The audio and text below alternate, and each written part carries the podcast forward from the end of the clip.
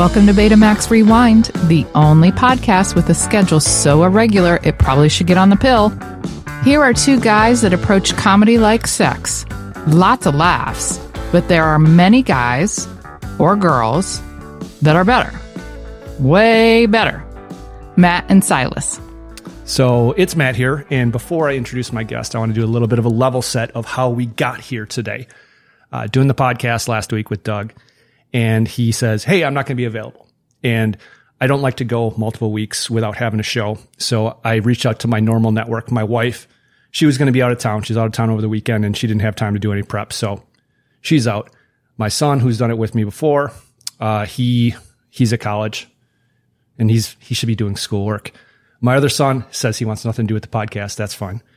And then my girl Tracy, who's done the podcast a couple times, she was unavailable as well. So I'm thinking, what can I do? So who are my friends that I can reach out to? And then I realized I do not have any friends. So, well, people I work with, no, this is really not a podcast I want to do with people for work. So then I got drunk and I was scrolling through Facebook and the guy who's with me today is a guy that I've done a couple shows with um, at the Funny Bone. He, I say he's one of the funniest people in Columbus. Of course, that is like saying the drunkest person or the soberest person in Wisconsin. There's not that many of them, so it's it's a it's a low bar. But I want to welcome Silas to the podcast. How are you doing, Silas? Thank you, thank you for having me. Uh, just keep the expectations down for saying I'm one of the funniest here. I'm trying to be, but I appreciate I appreciate that though. So you know, let let's walk through this a little bit. What is your background in comedy? I know the first time I saw you was probably about four or five show, years ago at the contest at the Funny Bone, and for me, um, and you've talked about this a lot on your your Facebook feed. The some of the comics can be a little brutal to other comics in Columbus. Yes, yes. I, I've I've had that happen. Well, starting off doing comedy, I, I've been doing it about nine years. Okay. Uh, funny story with you. I remember we were at the finals. Yeah. Uh, I think it was pre-COVID. Yeah, it was pre COVID. You went before me and you said, boy, you're screwed. Cause either I'm going to wear the audience out and I'm going to suck all the laughs away or you said something to that effect and I was screwed because nobody laughed when I went up there. Yeah, I think that's because I So I bombed. remember. well, I mean, it, it carried over. I, I'll say this during that time. I'll probably say that the, uh, the stage was too big for me at that time. You Okay. know, that was my first time making it to the finals, not really performing in front of that large of a crowd at that time. Sure. So So you never were were you ever at the Funny Bone before they did the remodel? yes, I performed there. Uh, I think my first year of comedy, uh, it was at where they had the kitchen is now. Like, Yeah. yeah, I was, I, I performed there. The showroom is better now, but it's Yes. a harder room because the other so? room was so packed with people. The way they packed people in is if you had the crowd, you had the crowd. But now th- there's so much space there compared to what there used to be. I, I don't know. I, I actually, the funny bone in general, I like it because I feel like, uh, people come to laugh. Right. Um, I'm typically used to doing urban shows where Sure, yeah. you got to fight with the bar, you got to fight with what's on the television, you got to fight with the DJ, you got to fight with a lot of different things. So, uh, Funny Bone, they're coming for a show, so it's a little bit different there. So, I actually prefer performing at different Funny Bones. Um, Liberty Funny Bone, I did that, uh, did a contest there. So I, I enjoy doing bigger crowds like that. But I remember when I saw you, um, I, and I think it was, and it all kind of runs together. And today is actually the 20, 22 years ago today was the first time I was on stage at the Funny Bone. Yeah. Okay. So I've been doing this a long time. Not very well, but I've been doing it a long time. I thought I've been doing it long, but wow, 20, yeah, No, 22 years. in that time, you you see people cycle in and cycle out, and there's very few people that are still around that were around back then. Like Dan, Agreed. Dan has been around the whole time, Right. and Dan is great. I, Dan is one of the guys that has been really cool for me. He gave me a middle slot Mm-hmm. one time, which was really cool. And uh, Jake, I don't know if you know Jake Iannarino. Uh, I'm terrible with names. I probably, if He, he's the guy that whenever they introduce him, they say you might have seen him in the Rob Schneider film, The Animal. Uh, I think I know what you're talking about. I think, I think I know. he is one of those guys that kind of taught me what Columbus comedy is about because after the first show I ever did that he was at, he came up to me and he said, I wanted to hate you so much. And I said, why? I'm like, because you're new. He said, because you're new. I don't want anybody new. But then you went up there and you did well. And from there, he was always super cool to me. And I remember talking to you after your show because you had, there's certain things, certain areas people don't want to go in. Um, and there's certain areas that you can go into that I can't go into just for obvious reasons. But you had a, you closed with a Huxtable joke. That's not my joke. It's that's not- that's Jr. Jr.'s joke. Is that J.R. Jr.? I think when you said that to me when we were talking before. Sorry, I thought that's that- Jr. Jr. Okay. Well, either way, I remember talking to you about it and I apologize for that. But when, when you've been at the shows, have you ever noticed, have you ever had any groupie experiences at, at the Funny Bone? Uh, yes. Okay. I, I have. Uh, me being married. Well, so am I. You met my Uh, right, wife. me being married. It's it's funny. I've had women take pictures of me. Mm-hmm.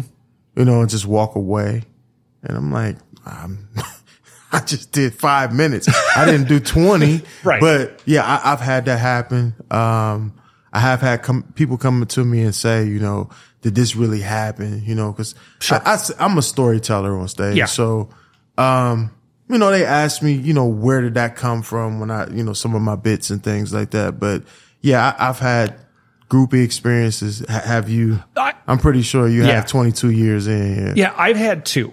Um, and the first one was weird because it was at a benefit show, and it was at a benefit show for somebody whose husband had died. Oh wow. And I got asked to, and I'm going to do any show I get asked to do, but you know, it was a it was a benefit show, and the, there's a guy who actually ran it is not around anymore. I think he's in jail, but. After the show was over, this woman came up to me, and it was the widow of the person that this this benefit was mm-hmm. for. So it was her benefit show, and she was just putting her arm on me, and she's like, "I, I was hoping so much you were going to be here. I love you. I, you're com-. And I'm like, I think you're thinking of somebody else. Right. Right. But the the last time it happened was actually after the finals at the Funny Bone, and you know when you walk out of the showroom, the bar is there, mm-hmm. and if you're you're facing out from the showroom and you're looking at the bar, there is a pillar that's to the the right where the bar kind of curls around. This woman had me kind of backed in against that pillar. Oh wow. and she was getting really close up in my face. And i'm not i'm not used to that. And i'm just like well i'm married and i'm ugly and i i'm thinking you want somebody else. You do not want this guy. But um so that's a little bit about comedy but have you have you had any male groupies?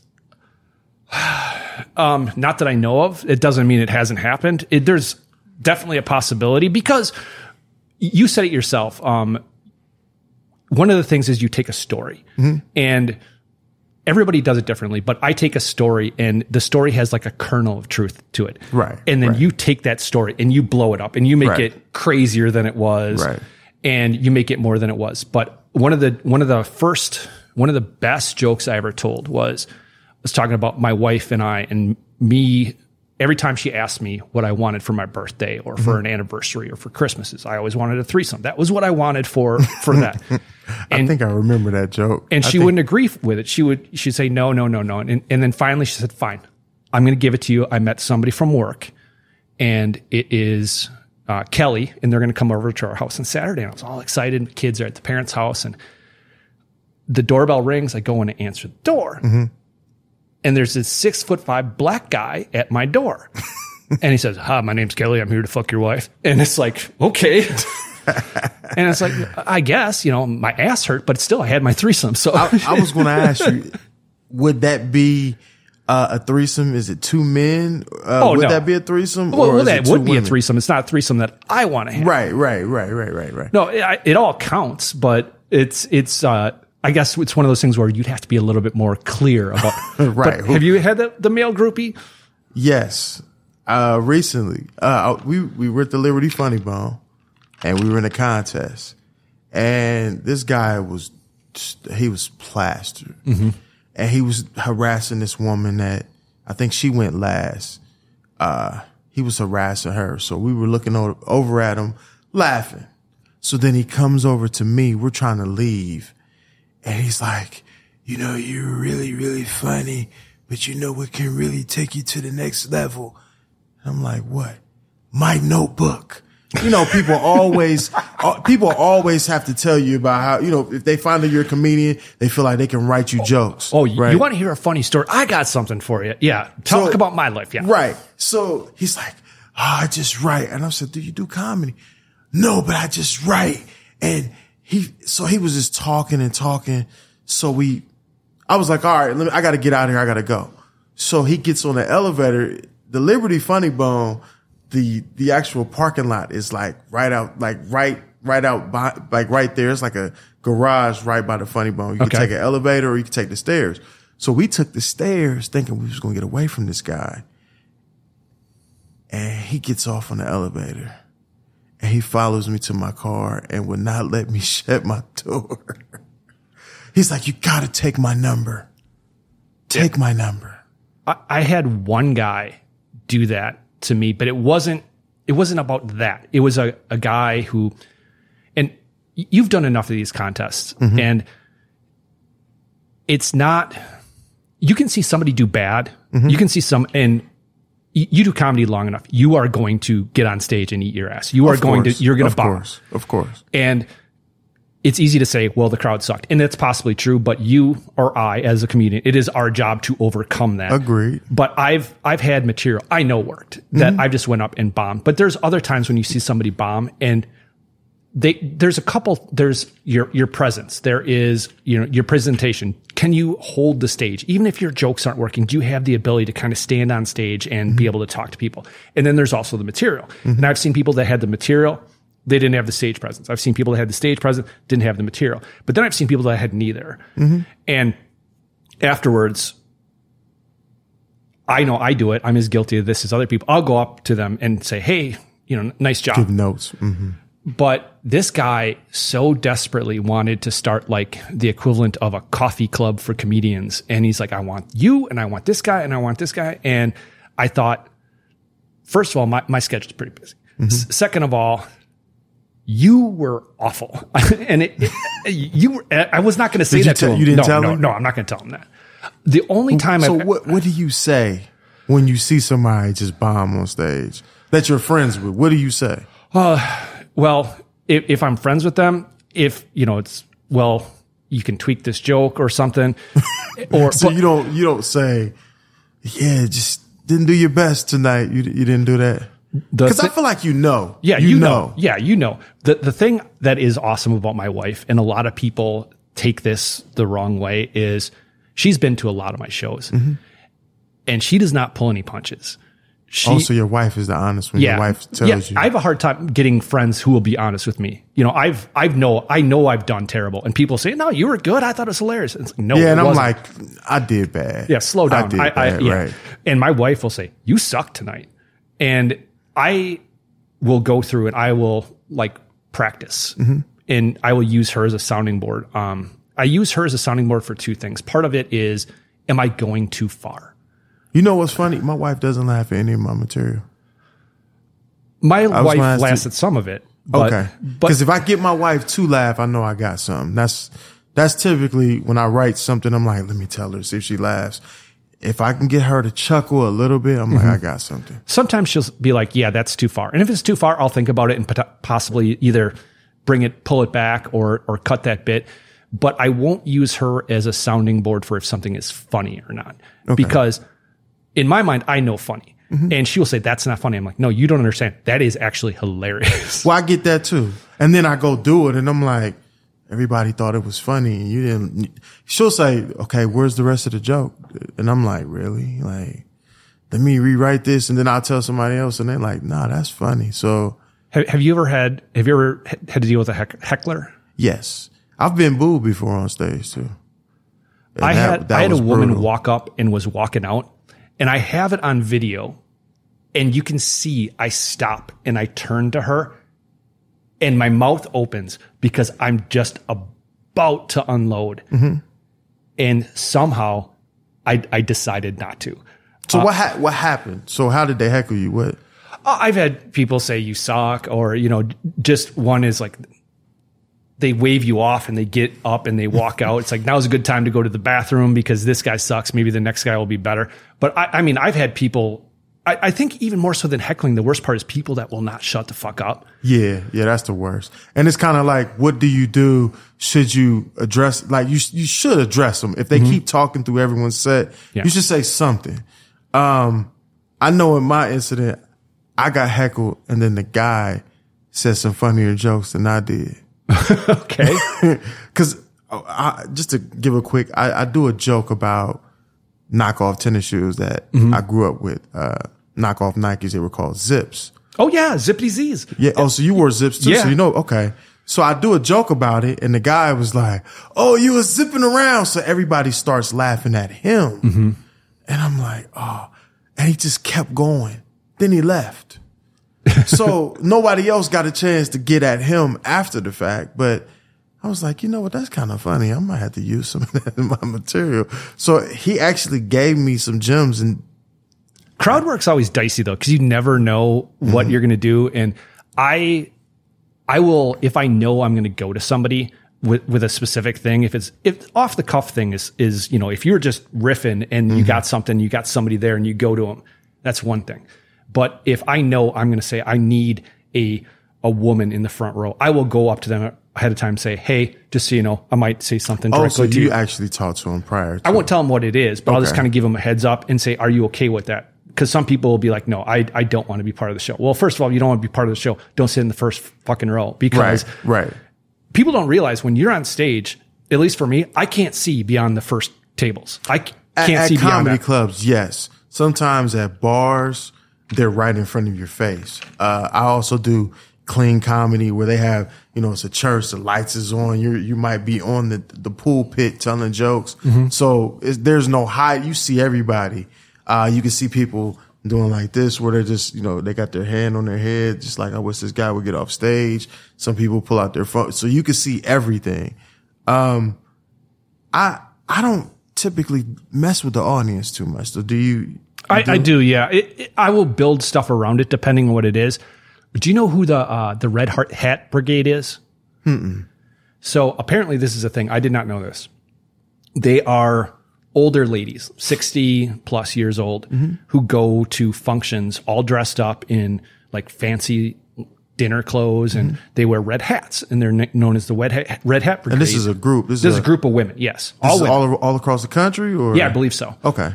and I was doing a show and they were front row. And I'm thinking, oh God, it's like my my mom is here. and I, I told a joke about probably it was about eating pussy or something, and I just stopped and I turned to them and I said, I am so sorry.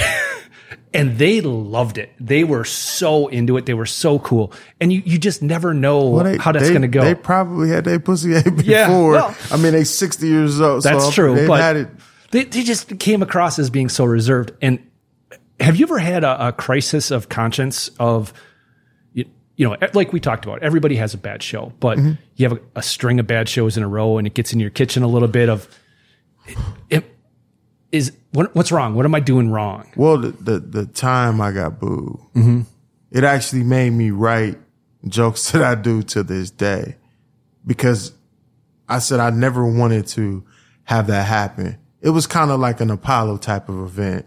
Mm-hmm. Um, it was somewhere they had they had a joke outside. I mean, they had a comedy show outside. Uh, it's called the Laugh Blast. It's in the on the east side, kind of where like close to downtown, kind of where they're now gentrifying the area, but it's black neighborhood, kind of rough. So they they're looking, you know, they it's bring BYOB. Mm-hmm. It's it's outside. You get bit by mosquitoes. It it was a rough environment, and I wasn't ready for it. I think I might have only been doing comedy three years. The host brings me up terribly. I wasn't prepared for how he brought me up. He brought me up saying, "I don't know where this guy is from. I'm just gonna bring him on stage." I wasn't ready for any of that. Right. I'm thinking like now I'm like, okay, I could have just reintroduced myself and said something funny just to get them on my side. I go up, I tell a bad joke from the beginning. Um, it's it's this song by this rapper named Future. I'm not sure if you're Yeah. familiar. He has a song called Mask Off. where he's basically talking about drugs. He says Molly Percocets, Molly Percocets. So I said, this is what Tiger Woods was playing when he was in his car on the side of the road, which I thought was a funny joke. But to that audience, they didn't relate. So I started off bad. And then I know I go into my set and I said something and someone in the audience was like, just boo this man. And everybody starts booing. So the DJ turns the music on. And I'm like, what are you doing? He said, you wasn't going to get them back. It's, you're done. Have you ever done that? Have you ever brought? A, I've done it one time, but usually That was the you- only time I had that opportunity and I wasn't able because I, I was going to start riffing on the guy, but when the DJ turned the music on, I was like, it's over with. Yeah. So typically I just have a rule that when you bomb, get out of the building. Just don't stay around. just cut. One of the comedians was like, no, stay around. So I was just so embarrassed because everyone was going up to him saying, good show. And then they were looking at me like, you'll, you'll get it one day. They just wasn't connecting today. It just was bad. But that moment I went home and I proceeded to write three or four jokes, like I said, that I, I kind of do in my act now. And that was from bombing that night. Like I'm never going to have that bad of an experience. I can understand bombing to where, you know, you tell some jokes, it might not get a response. But when I got booed, that was a reality check for me. Like, should I stop? Should I keep going? And I'm like, no, I'm not going to let that stop me. I had a couple shows in a row that went really bad, and I, I started when I first started. I it was just a lark. I was Did you at- bomb your first time? Oh no, I fucking killed. Okay. I killed the first 15 times I was on stage. Really? I mean, and it was, man, this shit's easy. I can go up there and do whatever. And I, the crowd, I just had the crowd every time. And what had happened was Where, where'd you start? What, Funny Bone. You started at the Funny Bone? Yes. Okay. Okay. I was, um, I was at the Funny Bone just in the crowd and they had these little flyers on the table. Mm-hmm. And this was, you know, 20 years ago. And it said, you think you're funny? Prove it. And they Did had, they have di- an open mic then? Or? it wasn't, it was a contest. Oh, it's just a contest. Okay. And, you know, I'm there with some of my buddies and I'm like, oh, I can do this. I can do this. And somebody called my bluff. It's like, okay. And so I signed up. It wasn't like now where it's actually hard to get. I didn't get into the last contest because I didn't sign up in time. Well, this year, this contest, it was kind of, it was weird anyway. They didn't really tell anyone. Mm-hmm. It was on the website. I happened to find out through Facebook. Like, you know how we all find out about news. Yes. Find out about somebody passing, finding about somebody famous doing something. You find out on Facebook. That's how I found out.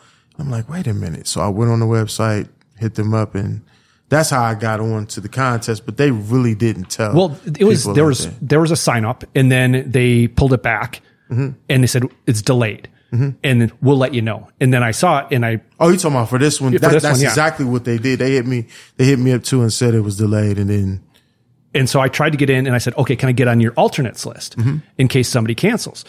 And they said sure, and they called me on a Tuesday mm-hmm. for a Wednesday show, mm-hmm.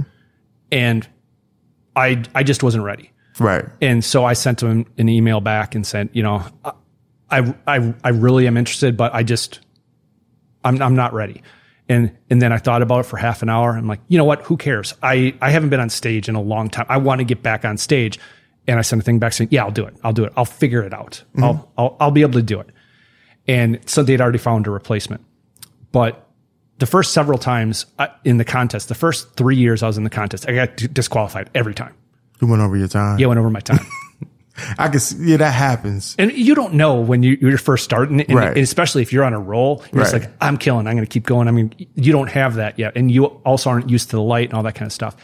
So then I made the finals the next year, and I made the finals the next time, and I made the finals the next time. And I was always in that three slot, that four slot. I was, I was never the best person. I never should have won mm-hmm. any of those. But then the next time I was there, it just died. And the next time I died. And the next time I died. It was three times in a row. I did. Was it the same material? No, I do. I've never done the same material twice. Really? Yeah. I have about five hours worth of material Why don't Why don't you do the same material twice? Ah, because if I'm asking friends to come see me, I, I think it, I, it's,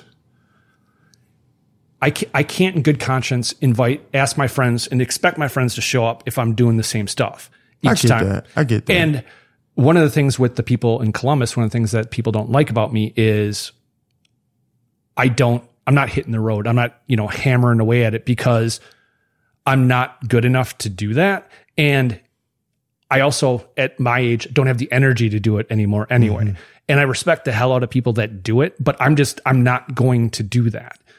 But I had lost all confidence because when I first started, I was just nailing it every time.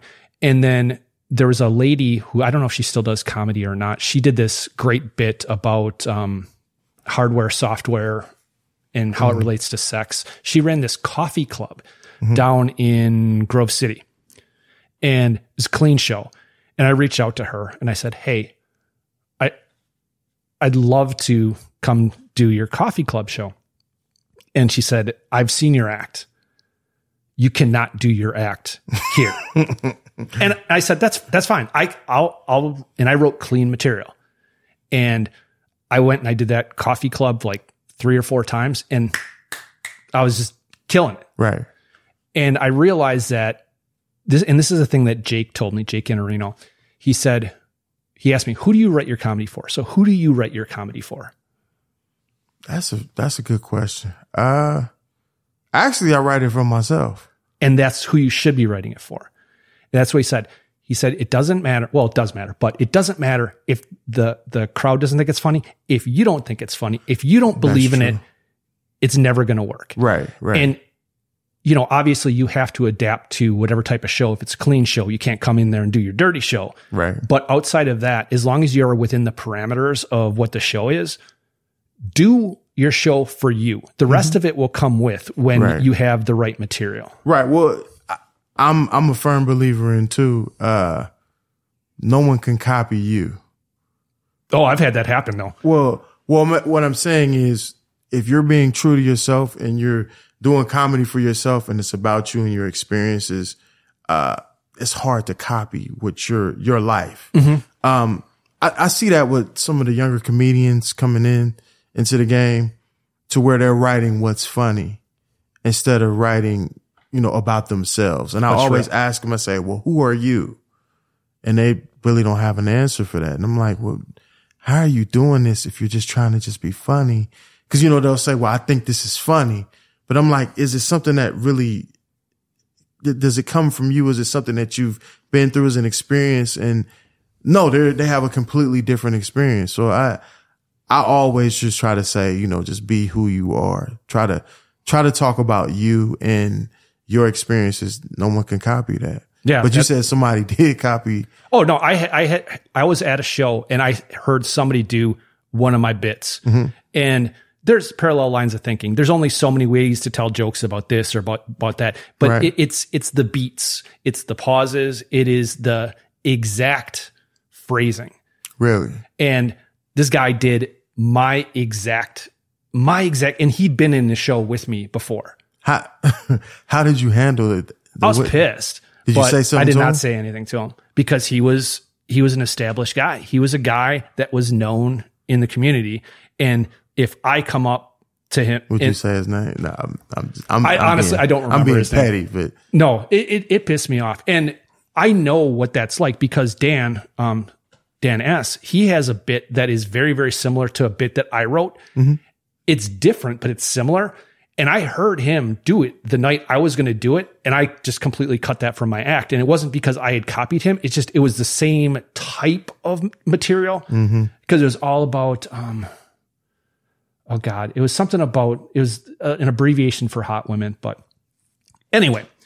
So let's sw- switch gears a little bit. Talk about basketball. Now I'm probably gonna get this wrong. I believe you were a Cavs fan. I'm a LeBron fan. Okay, so I I know you probably you've seen some of my posts, you know, Mm-hmm. where I do the unpopular opinion. Oh, and we'll get into that. Actually, we can talk about it now.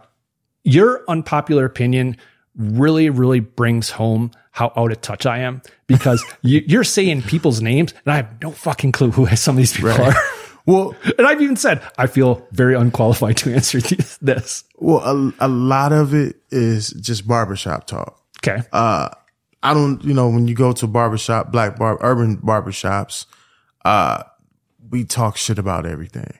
And sometimes you get into heated discussions over something small and then someone may say something outlandish, outlandish. So that's what I'm doing. I'm saying something to get people to react so strongly to it. Like, you crazy. Why are you even saying that? So that's my purpose. So I know I've said some things about LeBron. I said some things about, uh, Jordan. I know Jordan's fans and Kobe fans, you know, they're sometimes delirious. So I say things, you know, just to piss people off, but that's, So I, I grew up. I'm I'm 51, so I'm a little bit older than you. I don't know exactly. I'm exactly. 45, so Okay, I'm not, yeah, I'm not. but Jordan at his peak was Mm-hmm. kind of like my immediate post college and you know the whole retirement thing, him coming back. I was there for all that. I was. I there- was too. I watched it all. and it was something special. And that team, especially the second team, where they had Rodman, they had Pippen, who Pippen, God, he just laid into Jordan a little bit in the last week. And Yeah, I seen that. That's that's crazy.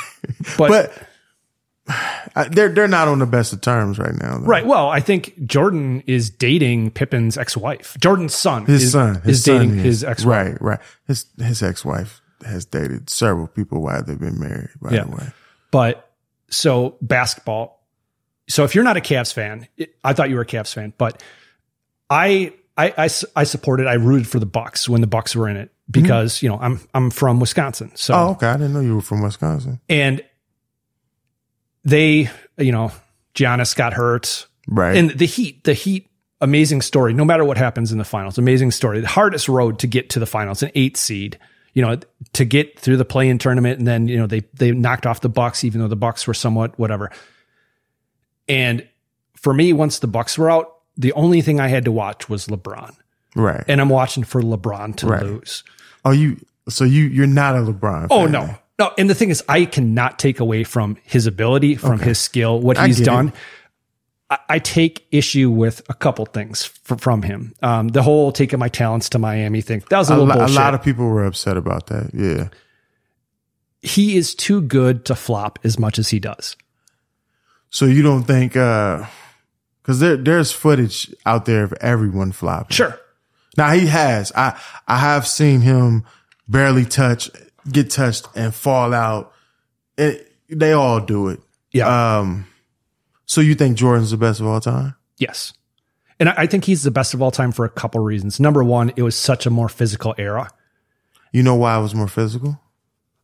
I think it's because it wasn't as many athletic players like Jordan in the league. True. So I think the physicality in the game. It's very tough to compare eras because It the, is. the the athletic ability is so different. The the rules, what they can do is so different. Jordan's last title, he won on something that should have been a foul because that was a that was a hand check that he pushed the guy off. he did. He did. and that should have been called, but it was Jordan. Jordan rules. They're not going to call that on him. I, I agree, but I I also think there is highlights of Jordan playing against some of these defenses where they're not hand checking, they're not doing anything. He's going straight to the bucket, and it's like this is this is the defenses you guys were talking about in the nineties. Now I will say this: uh, Jordan never beat uh, he never beat Boston with Bird there. Okay, right, Uh, Detroit got old right. by the time he beat them, and then he got help from Pippen. Um, he won six titles, but he how long was he in the league? At least for fifteen years. I believe so. And if he didn't have a gambling problem, he would have won eight titles. I I think he would have won eight. Yeah, I, I don't he think. did, he did, but but you know what? His team was still good when he left. They won like fifty three games. Yeah, they almost, and that is if Pippen says Jordan didn't win any titles without me. Pippen almost won a title, could have won a title with the Bulls the year after Jordan retired. Pippen also could have won a title with the Spurs. I think it was the Spurs that he went to. No, he uh, he went to Portland, and I think he went to uh, Houston towards the end. It was Houston where he played with Barkley and Olajuwon. I think Barkley was out of shape, but he he did play there. I I I, I study basketball too, just as just as much as you know, like everyone else. I remember all of the greats and things. I think that there are errors where Yeah. everyone's good in their error. Yeah, there, Um, there was there's been some really good. I don't know if you saw Showtime. The the thing the special they did on HBO is like a series about when Magic came into the league. I gotta watch that one. That was that's pretty good. And then you know the the Last Dance was a I really good that. documentary. I watched it. the thing, Jordan Jordan's an asshole. He is. and I think he kind of owns that. But he the the the thing about Jordan that I always thought was kind of cool was he by being an asshole brought out the best in you. You look at the players that he elevated, the everybody kind of brought their better game with him. And I think part of that is, you know, you got people covering Jordan, so it's going to give people better looks and stuff. You don't believe LeBron has done that? He has a different style of leadership too. Um no, I don't. And uh, the reason I say that is because look at what happened with the the timeout. That would never have happened on a Jordan team. Which you talking about this year? No, this was the one of his last years in Cleveland. The the timeout that they didn't have that gave gave them a technical. Oh, oh, I know what you're talking about. Where, where basically where J.R. Smith called Yes. a timeout, right? Right. And Jordan also never had LeBron put up 50 points in that game. Yeah, uh, there was a series where Jordan put up 60 points and 48 points in two games, and they lost both of them to Boston. And I think that was the season that Boston was 41 and 41 and Yeah, they one at actually home. got swept. I believe they got swept twice by Boston, yeah, like back crazy. to back. Okay, so let's actually get into the movie itself. Okay. Um, transitions into it. So, actually, I have one thing, and I don't know. Matt and Doug are at it You probably again. won't get this. Guess that sound and you are awesome. This is. What movie I sent you a thing saying this is a clip from another movie. Know. And from a conversation we've already had, it might not be applicable to you, but mm-hmm. it's from a movie from the 80s. Mm-hmm. It's not a good movie. It's a movie you've definitely heard of. You probably not ha- have not seen. I'm trying to think. What's the name of the movie? That's that's what you got to figure out based on. I'm going to play a clip for you and see if you can tell me what that the movie is from that clip. Okay. I'm not afraid of a little meat.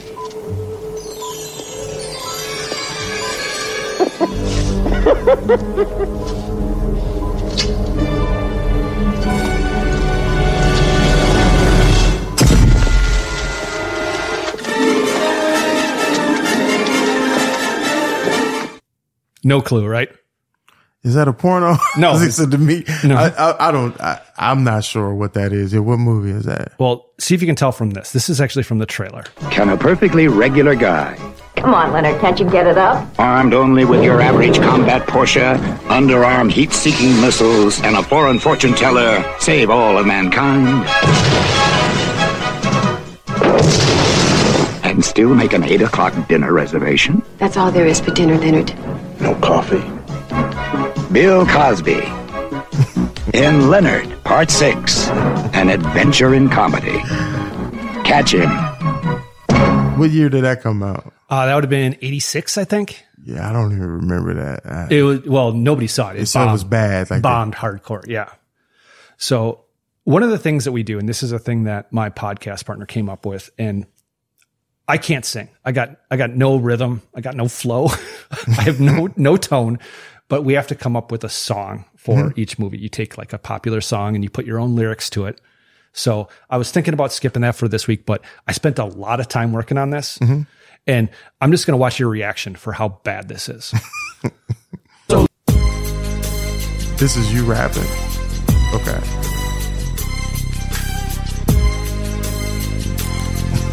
Good beat choice though. As I play through the courts in the city of Watts, I take a look at the players and realize they're all twats. Cause I've been passing and shooting so long that even Wesley Snipes thinks my game is dumb. But I ain't never dunked a ball, put it in the hole. Me be treated like a chump, cause you know that's my goal. I set the hook and you bit, are talking shit. Cause you and your home is your throats are slit. I really hate to brag, but I gotta though. As they lose, pull a knife, cause now they're broke. Fool, I'm the kind of geek no little homies wanna be like. When I lose, they be like, he looking super, super wide. I'll take the tens and fives, living in a hustler's paradise. Look like vanilla ice, living in the hustler's paradise. Better odds than shooting dice, living in the hustler's paradise. I'm like, oh, but I ain't nice, living in the hustler's paradise. That's funny though. I actually like it. Yeah, there were like 10 different tracks layered for that. And to do the oh. I heard, I heard, I heard the detail in it. You did good though. So White Men Can't Jump was released on March 27th, 1992. It was written and directed by Ron Shelton. Uh, Shelton is best known for a series of sports films, including Bull Durham, Blue Chips with uh, Shaquille, I think, uh, Best of Times, Tin Cup, and a few others. Some of uh, which he wrote, some of which he directed. It stars Wesley Snipes, best known for not paying taxes, uh, Woody Harrelson, best known for Cheers, and Rosie Perez, best known for making people want to jam pencils into their ears. It made $91 million on a $31 million budget and has a Rotten Tomatoes score of 77 with critics and 69 with audiences. So, did you see this film in the theater? I did not see it in the theater. I didn't. Did you? See Oh, yeah, I saw it in the theater. This was uh, 92. So, it would have been weird. Actually, that's weird because I did see it in the theater and I did not see many movies when I was in college, but I probably saw it. And I know I saw it multiple times on, on VHS or, Right, you know, on right. HBO or Right. whatever. But I also have, se- have you seen the, the remake? I did not watch the remake because I like the original. So I didn't want to. Remake is not good. It's really not But good. you know what's funny? I've heard people saying it was great. Uh, I it is there's some things in it that are very very problematic and the way that they they they change some of the character elements in it and it is uh I just I I found it very very bad especially compared to this one. I and I going into watching this movie again to talk about it my I had very very fond memories of watching this. But I also had to think about I was a I was a high jumper in high school. State, Okay. state class high jumper. Okay. Uh white men can't jump. Took that a little personally. Really? can can you say that? I, I mean, it, it, I think it's a stereotype sure. because we we say that do you guys have the athleticism that we have, Mm-hmm. which is not true. Um, there are white men that definitely can jump. Uh, if you look at the guy that uh, played for the Lakers, I can't think of his name right now. Oh god, the guy who won the slam dunk tournament? uh, did he win a st- slam dunk? Con- I I can't remember. Yeah, I think he did. I mean, he's short. I think he's not even six feet. but he he can dunk. I mean, there there are some guys, some white men that that have hops. Oh, yeah. know? So I just think that that's a stereotype Sure. that, it, and they played into it with the movie by you know trying to make Woody Harrelson dunk. Now that was Yeah, we'll we'll we'll get into that, and we're gonna I'm gonna run through this and just kind of keep you pulled in, and we'll go a little bit faster than we normally would because we're not gonna get in depth with the film, but there are definitely some stuff, some things I want to talk about. Mm-hmm. So, have you ever been to Venice Beach? no. I've been to L.A., but I haven't been to Venice Venice Beach. I didn't didn't get a chance to go over there. No, I've never been to Venice Beach. I've only I've been to LA a couple times. I've only flown out of LAX once. Mm-hmm. But there's a John Deere tractor on the beach that's like combing the beach. Mm-hmm. Where the hell did they get a John Deere tractor on the beach? that that that would be weird. Why, why would you have a tractor there on that sandy beach? Like, what's it? What's it? What would it be for? I don't know, but there's they they show a bunch of different like kind of stereotypes or kind of uh, almost cliche characters in the beginning Right. because they they show the the big roided lifter Right, right, right. and uh, a roller skater, and Right. then like some crazy guy. And we see Woody Harrelson pulls up, and he's pulling up to an a cappella group that has their hat out for, for Mm-hmm. Donations. And there are things like uh, basketball. I look at basketball players. There are things that basketball players do, professional basketball players do Mm-hmm. that I, I cannot do, especially with dunking and stuff like that. right, But I can shoot a three pointer. right. I, I can kind of play defense. You know, I can do most of that stuff. I can't sing. I can't sing a lick. Me either. And I look at things that I do not have the ability to do. Even with golf, and I'm terrible at golf, I can still pull a shot out of my ass and and hit, you know, a worm burner 300 yards. I still can do that. I can't sing no matter how much prep or effort and you you heard a little bit of, about that just earlier. But Woody Harrelson, we still know his character's name. He's kind of looking around and he how would you describe how he's dressed? What? well, he played into his dress. I think that he dressed like he would be kind of a nerd. Like doesn't look like he can play basketball at all. Yeah, he, he's he's absolutely, and it's part it's part of his con, Right. Is looking that way. And I said I would absolutely dress like that today myself. if I was going out, but he's going up to the a cappella singers. He's trying to vibe with them, and he applauds them. And do you know how much money he gives them? I can't remember. He That's- says that's- he says he's going to give him a fifty, Right. but then he gives him a one. And he drops the name of a couple famous players. I do not know enough about like Venice Beach courts or like and one players. I know both in New York and in LA, there are legends of the game that never played in the NBA that were like, do you know anything about any of that stuff? Um, I know they have the Rucker, uh, Pee Wee Kirk. Is that his name? Pee- Yeah. I know about him. Uh, I know somewhat, you know, about some of that stuff. I haven't really dove into, you know, that type of stuff, but I do know that there are what they call neighborhood legends as far as street basketball legends. Yeah, there's been a couple like documentaries about some of those guys, mm-hmm. and a lot of them. The reason they didn't play in college or the NBA is because they had these off the court problems, Right, Wh- right. Whether it be gambling or you know drugs or whatever. Mm-hmm. But Woody actually says something to the guys as he's walking towards the courts. Roughly all, all of it. That is the Wrong wrong. clip. That's the wrong one. So I'm going to just skip that one. Um, he goes to the court. He lays down on the court and he puts the basketball behind his head like a pillow. If he sleeps for any amount of time, his neck is going to be all kinds Right, of fucked up. right, right, right. And he's sleeping on the court. You got to figure people are going to be coming on the court. They're going to want to play, right? And what are the courts? What what is the what type of material are the courts? There's a couple different types that they could be, but what are they? You meaning like as far as the, It's not the, the hardwood. asphalt? It's- yeah, Yeah, concrete, asphalt. it's, uh, it's asphalt. Have I'm sure I'm assuming you've played on blacktop, before. blacktop. Mm-hmm. That sucks. It, it's it's Bad not on good. your knees. Oh, it's bad on and the your knees. feet, your ankles. Yes, it's bad. I think I would rather play on concrete than play on blacktop because you're you're getting so dirty first of all. But later we see games are going on and we, we are introduced to Wesley Snipes, um, a guy from the diff- a different world. I, I can't remember his real name. His name's Junior in the film. I can't remember his name either. That is it. Was it Julie? Nah, it wasn't Julius. I can't remember his name. You're right. What?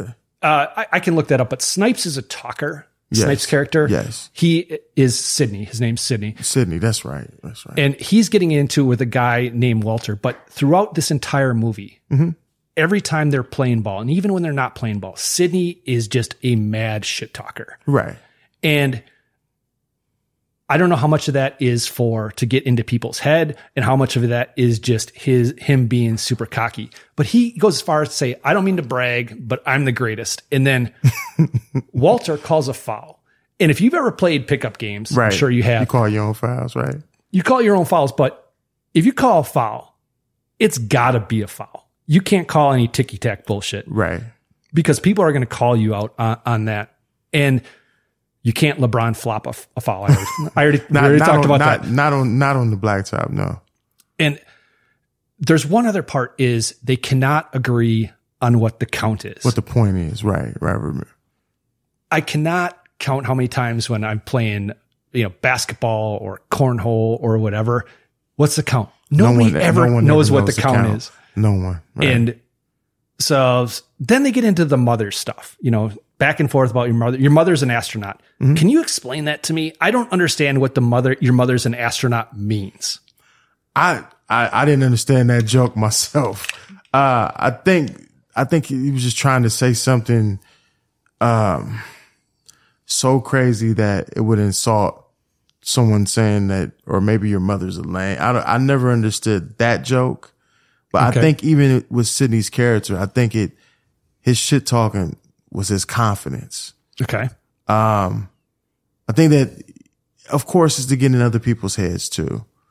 Um, I know I, I play on the court sometimes. That's the best thing to do, especially if you know someone is weak. You can talk them out of their game. Did you ever do the shit talking when you play basketball? Or So it's a little bit different for you than it is for me. Um, Not if you could back it up. Eh, and I, actually, when I sent you the message about this, mm-hmm. I said it was one place. It, actually, I thought about it. It was when I was I first moved to Columbus. When I first moved to Columbus, I lived in Reynoldsburg. Mm-hmm. This is back in '97, Okay. and I moved here. I didn't know anybody, so it was a weekend. I went and I found courts out mm-hmm. in in Reynoldsburg. Mm-hmm. They're playing pickup games, and I'm just kind of sitting out there. I'm waiting for somebody to to pick me, and I was the only white guy playing, and I was one of the last guys picked. Which understand how t- how tall are you? I'm like five nine, five ten. Oh, so I'm six three. Right. The two of us are sitting there out to be picked. Who's going to get picked first? You or me? Um, I probably it just I probably would. I think it just depends. It depends. So I'm out playing, and I could. I was never a great ball player, but I could. I could shoot, and you know, I I had some hops. I I could play D, and we're playing, and a guy goes up, and I I skull him. I you know block. I block his shot way into the woods, just Right. and I'm just get that shit out of my house. What's wrong with that though? That you guy grabs me by the shoulder, kind of walks me over. Is like, never do that again. and I'm like, block him. Is like, no, talk, just play, but do not say anything. I'm like, hey, your courts, your well, rules. That maybe maybe they're trying to warn you to say, you know, they don't want to fight or anything. I maybe was, that's uh, but it was, it was going both. It was like, it wasn't.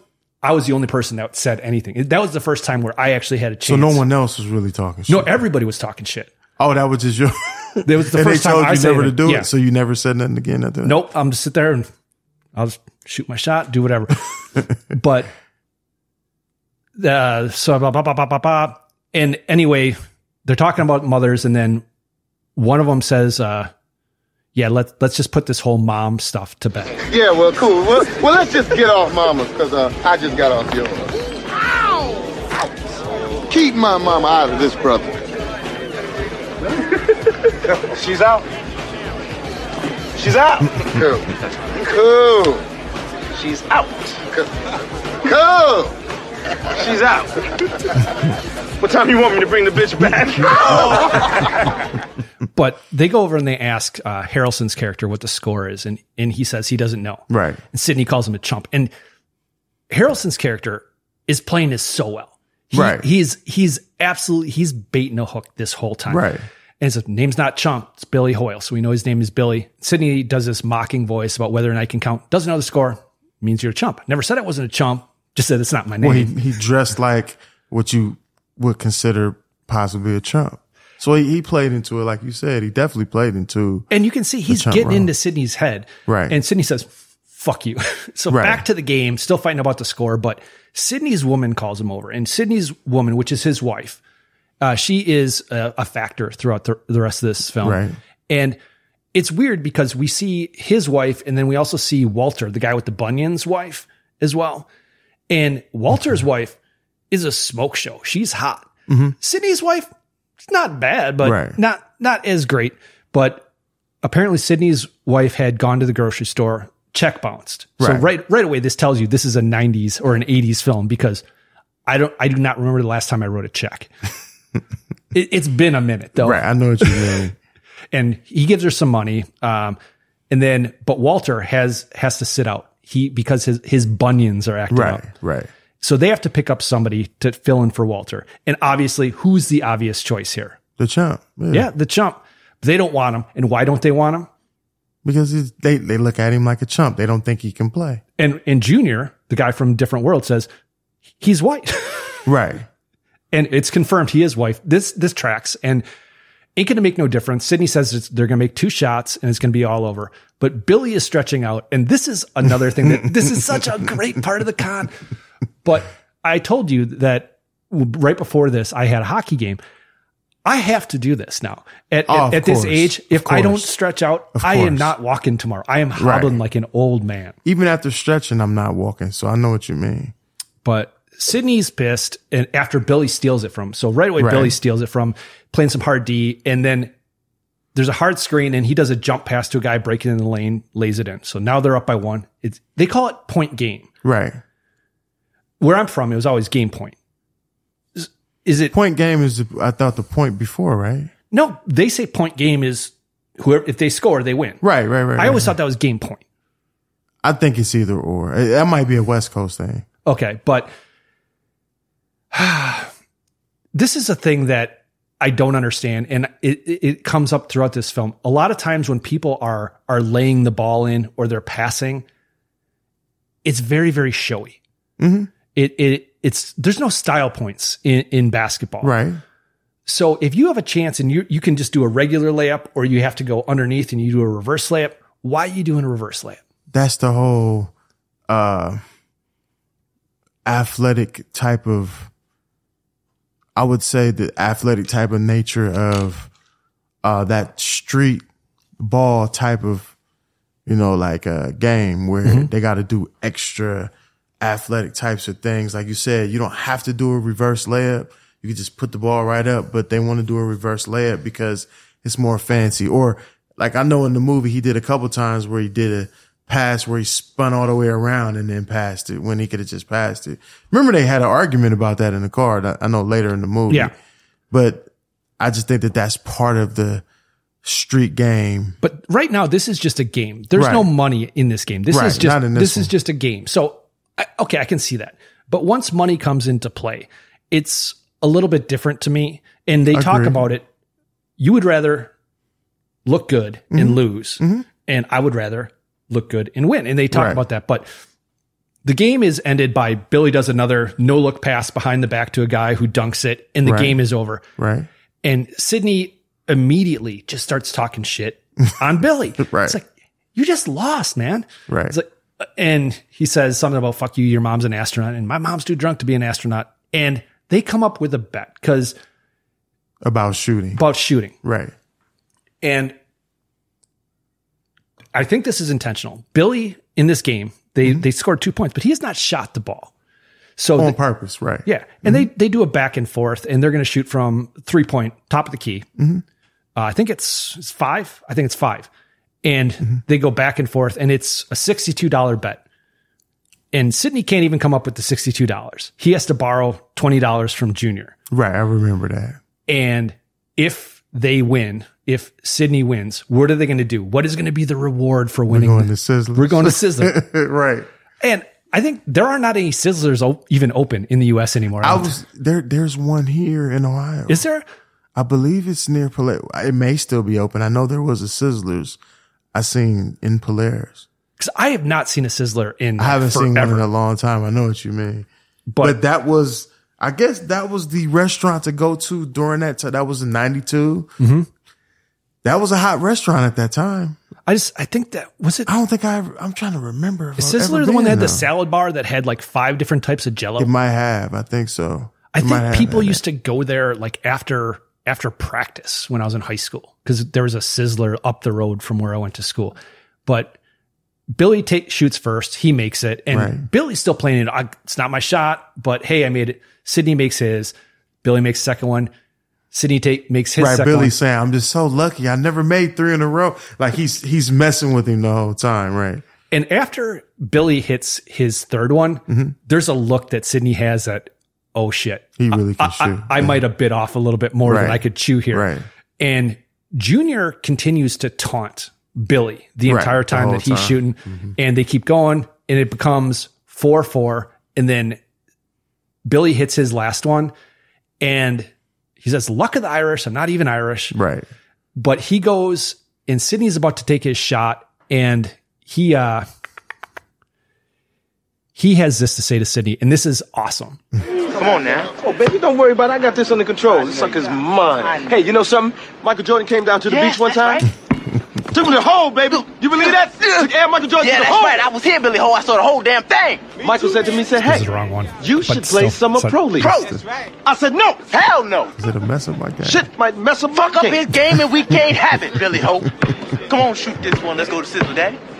But this transitions into this is the Oh, right. This is- oh shit. Just, It says Sydney's oh, getting ready to it's take his hard fifth shot. goddamn work being this good. Shut the fuck up. oh, Rabbit is. Am I starting to get to you? No, Sydney, you aren't getting to me. You're just making my eardrums hurt. See, the thing is, you guys look at me, you see the backwards hat, the uh, gray socks, the funky outfit, and you say, now this guy's a chump, am I right? No, fucking geek. A, That's what a fucking like. geek, A geek. exactly. You like a right. geek. But what you don't realize is that it ain't easy. It is hard, goddamn work making something this pretty look like a chump or a geek. So I must be doing it for a reason. Well, you got me convinced, whatever the reason may be. Fact is, I missed this shot. I'll walk away. I'm still a chump. You go ahead and walk away. You. But you missed, and you've been beat, well, not once, but twice by a slow, white, geeky chump. Ain't no thing. Ain't no thing. Sydney. No thing but a chicken wing on a string. I'm Burger King. Sydney, I noticed that that wind was kicking up a bit on my last shot. You might want to just about six, eight inches to the left. Here it is. This is the big one. All the money. Don't worry, Sydney. All I've hustled a hell of a lot better players than you before. Don't put up no brick. Hey, would you stop yapping and let brother shoot? Mm-hmm. Yeah, I got it. See you see the wrist. oh,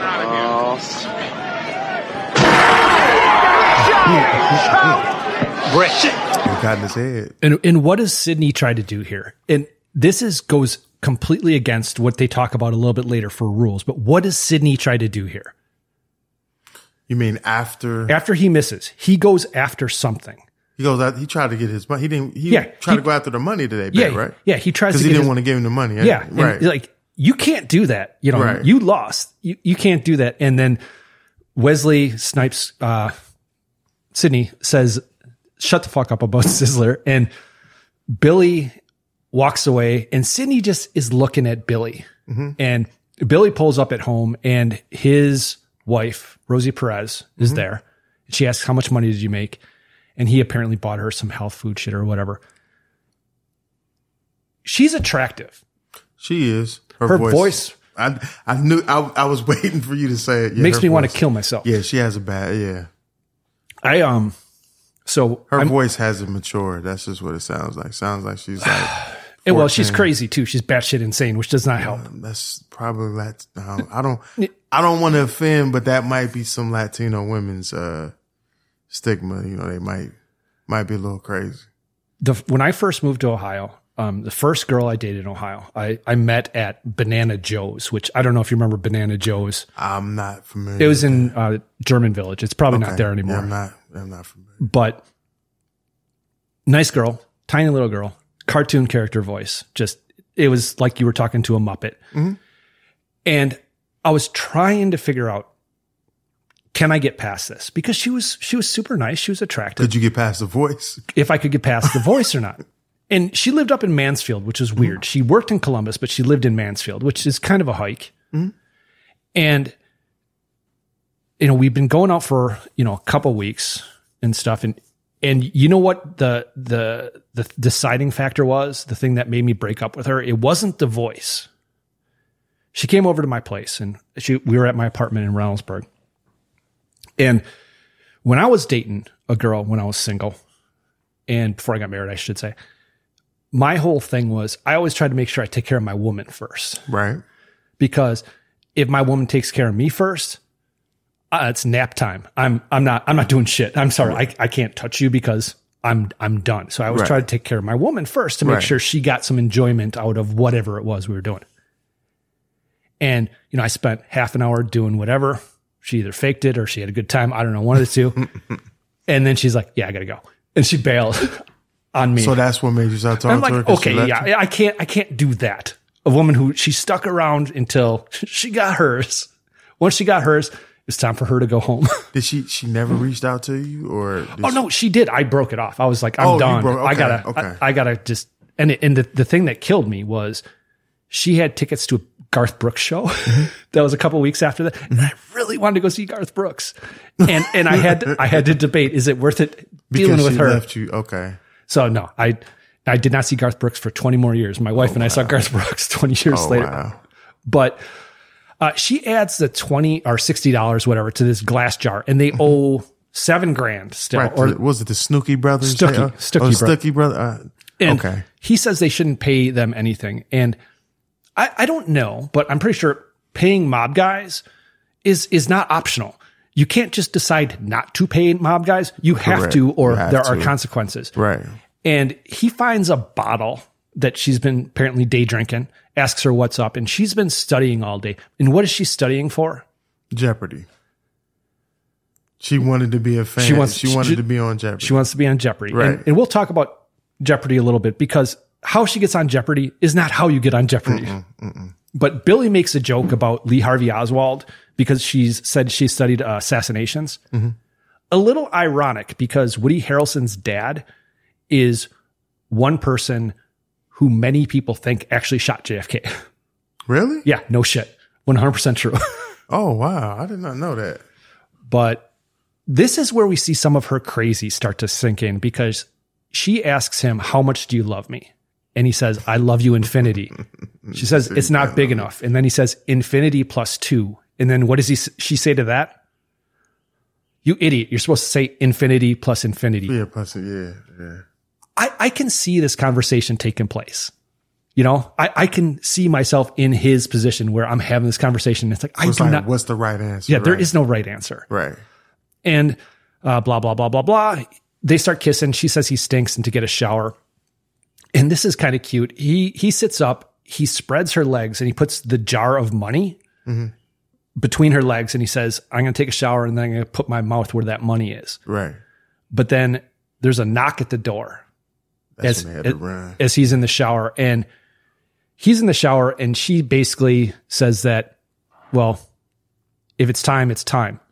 I mean, you know I love you and everything, but I ain't getting shot over your death. My dead are dead. Well, who's ever fucking dead? I ain't getting shot for nobody. All right, all right, just stay calm. Stay here. If you don't hear from me in 30 seconds, jump out the window. I'll meet you at the Denny's on Pico, okay? All right.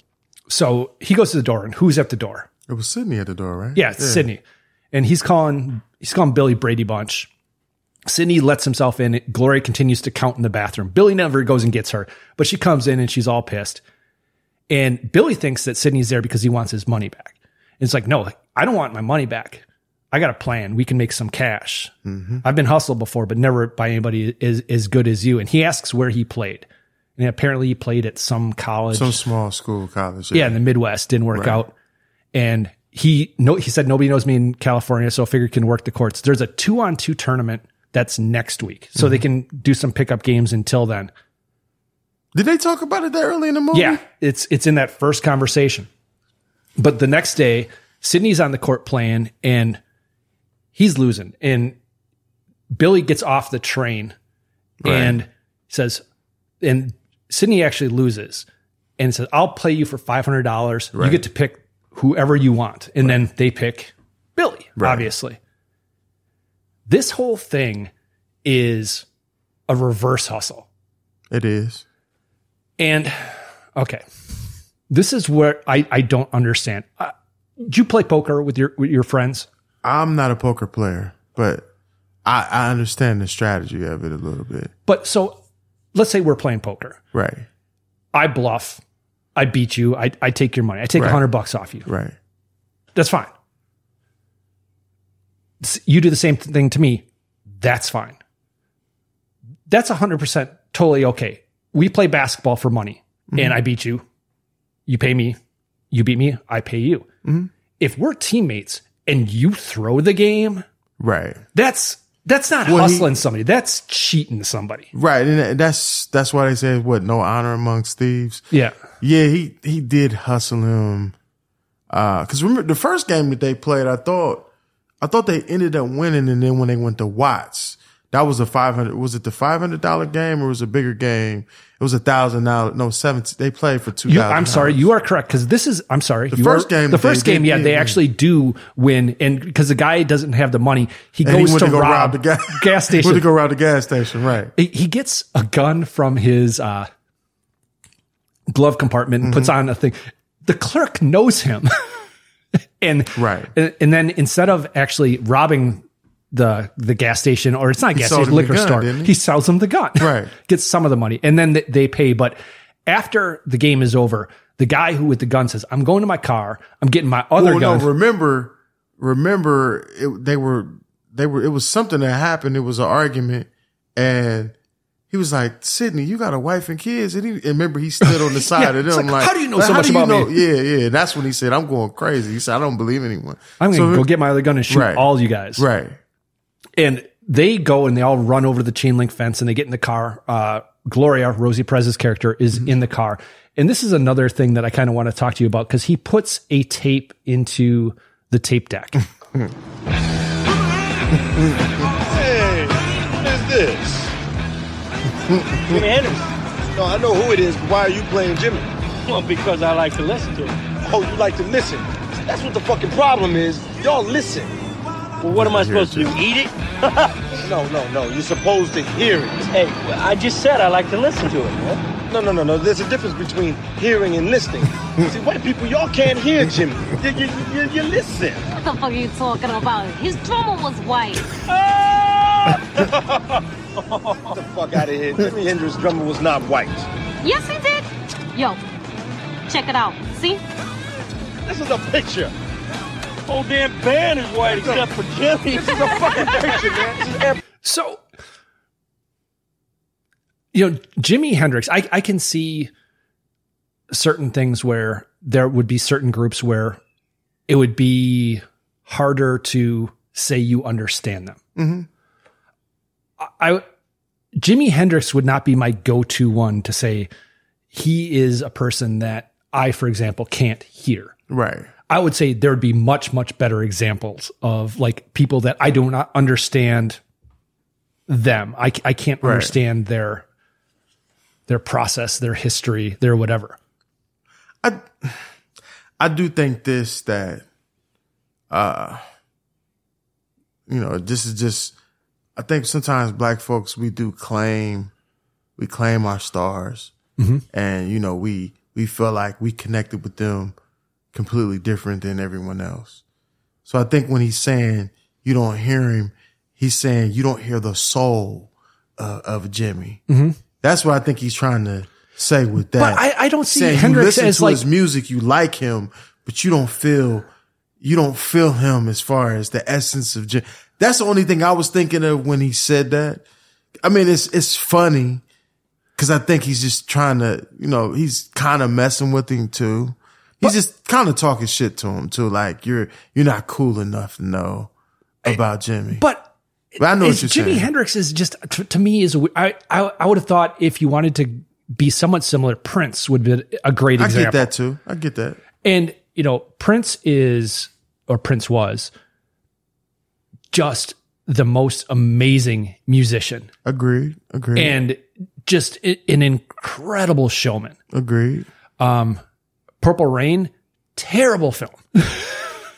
It's it's funny. I, I I I see the comedy in it. It's funny, but I know what you're saying. The, It's, the concert it's not stuff in that it's film is that- amazing. Right, right. That's the best parts of the movie. That but yeah, it's comedy. Lake it's not Minnetonka good. is pretty It's good. not good acting in there. No, it's not. But uh so his woman actually sides with Sydney though. And he Billy says something about Sydney being Gladys Knight and the Pimps. I don't buy that. Okay, he's not going to get that wrong. He's going to know it's the Pimps. Nobody knows that Right. would think it's it's the Pimps, but they they go to Sydney's place and Mm-hmm. Sydney's place is called uh, Vista View, Mhm. but he refers to it as the Trump Towers. Right. Totally different connotation to that today. I think that I don't think he's. I don't think he's being serious. No, he's joking about right, it. He's joking about it. Right. But in 92, Mm-hmm. I knew who Donald Trump was. Right. Not nearly as much as I know who, who, who he is today, but there's no fucking way that guy's going to be president. Absolutely no way. Right? I I agree. I just think that. I mean, if we're talking about politics, um, I just think he sends a message to a certain type of demographic, and people accept. You know, they they like what he's talking about. I think Obama did the same thing too. I think Obama. I think what he did was he used what Obama did in reverse. And in, at the same time, in 92, nobody knew who Obama was. No, no, no. But they knew No, who no, I know, you're, I know what you're saying, but, businessman. but there's no way Obama, who he was, could have been elected in 92. I don't agree, think. agree. And, you know, I look at, I've lived through seven presidents, I think. Mhm. you look at all of them, without doubt, Obama was the best president I've had in my lifetime, I think. I don't think that we had a great president. I didn't say we had a great president. I said he was the Oh, best he's one. the best out of all? the best of all of them. I don't know. Because he was he was the most kind of like in the middle of the road of everybody. He wasn't too far this way, he wasn't too far that way. He kind of was in the middle. And he if if there was ever a president that we've had in our lifetime that would have been susceptible to a scandal, it would have been him. There were hmm. people that were looking to nail him for anything. They were. And he he didn't do anything. He he he wasn't getting blowjobs from interns, you know. Right. He wasn't selling secrets. He wasn't doing anything. And I know that is a very low bar. Well, he he had to be because he was the first, right? You know, first president of color. I would say so. He had to be clean like that. Yeah. But they go into Billy's place and or actually they they're dropping Sydney off and Sydney says that's one fine woman you got there.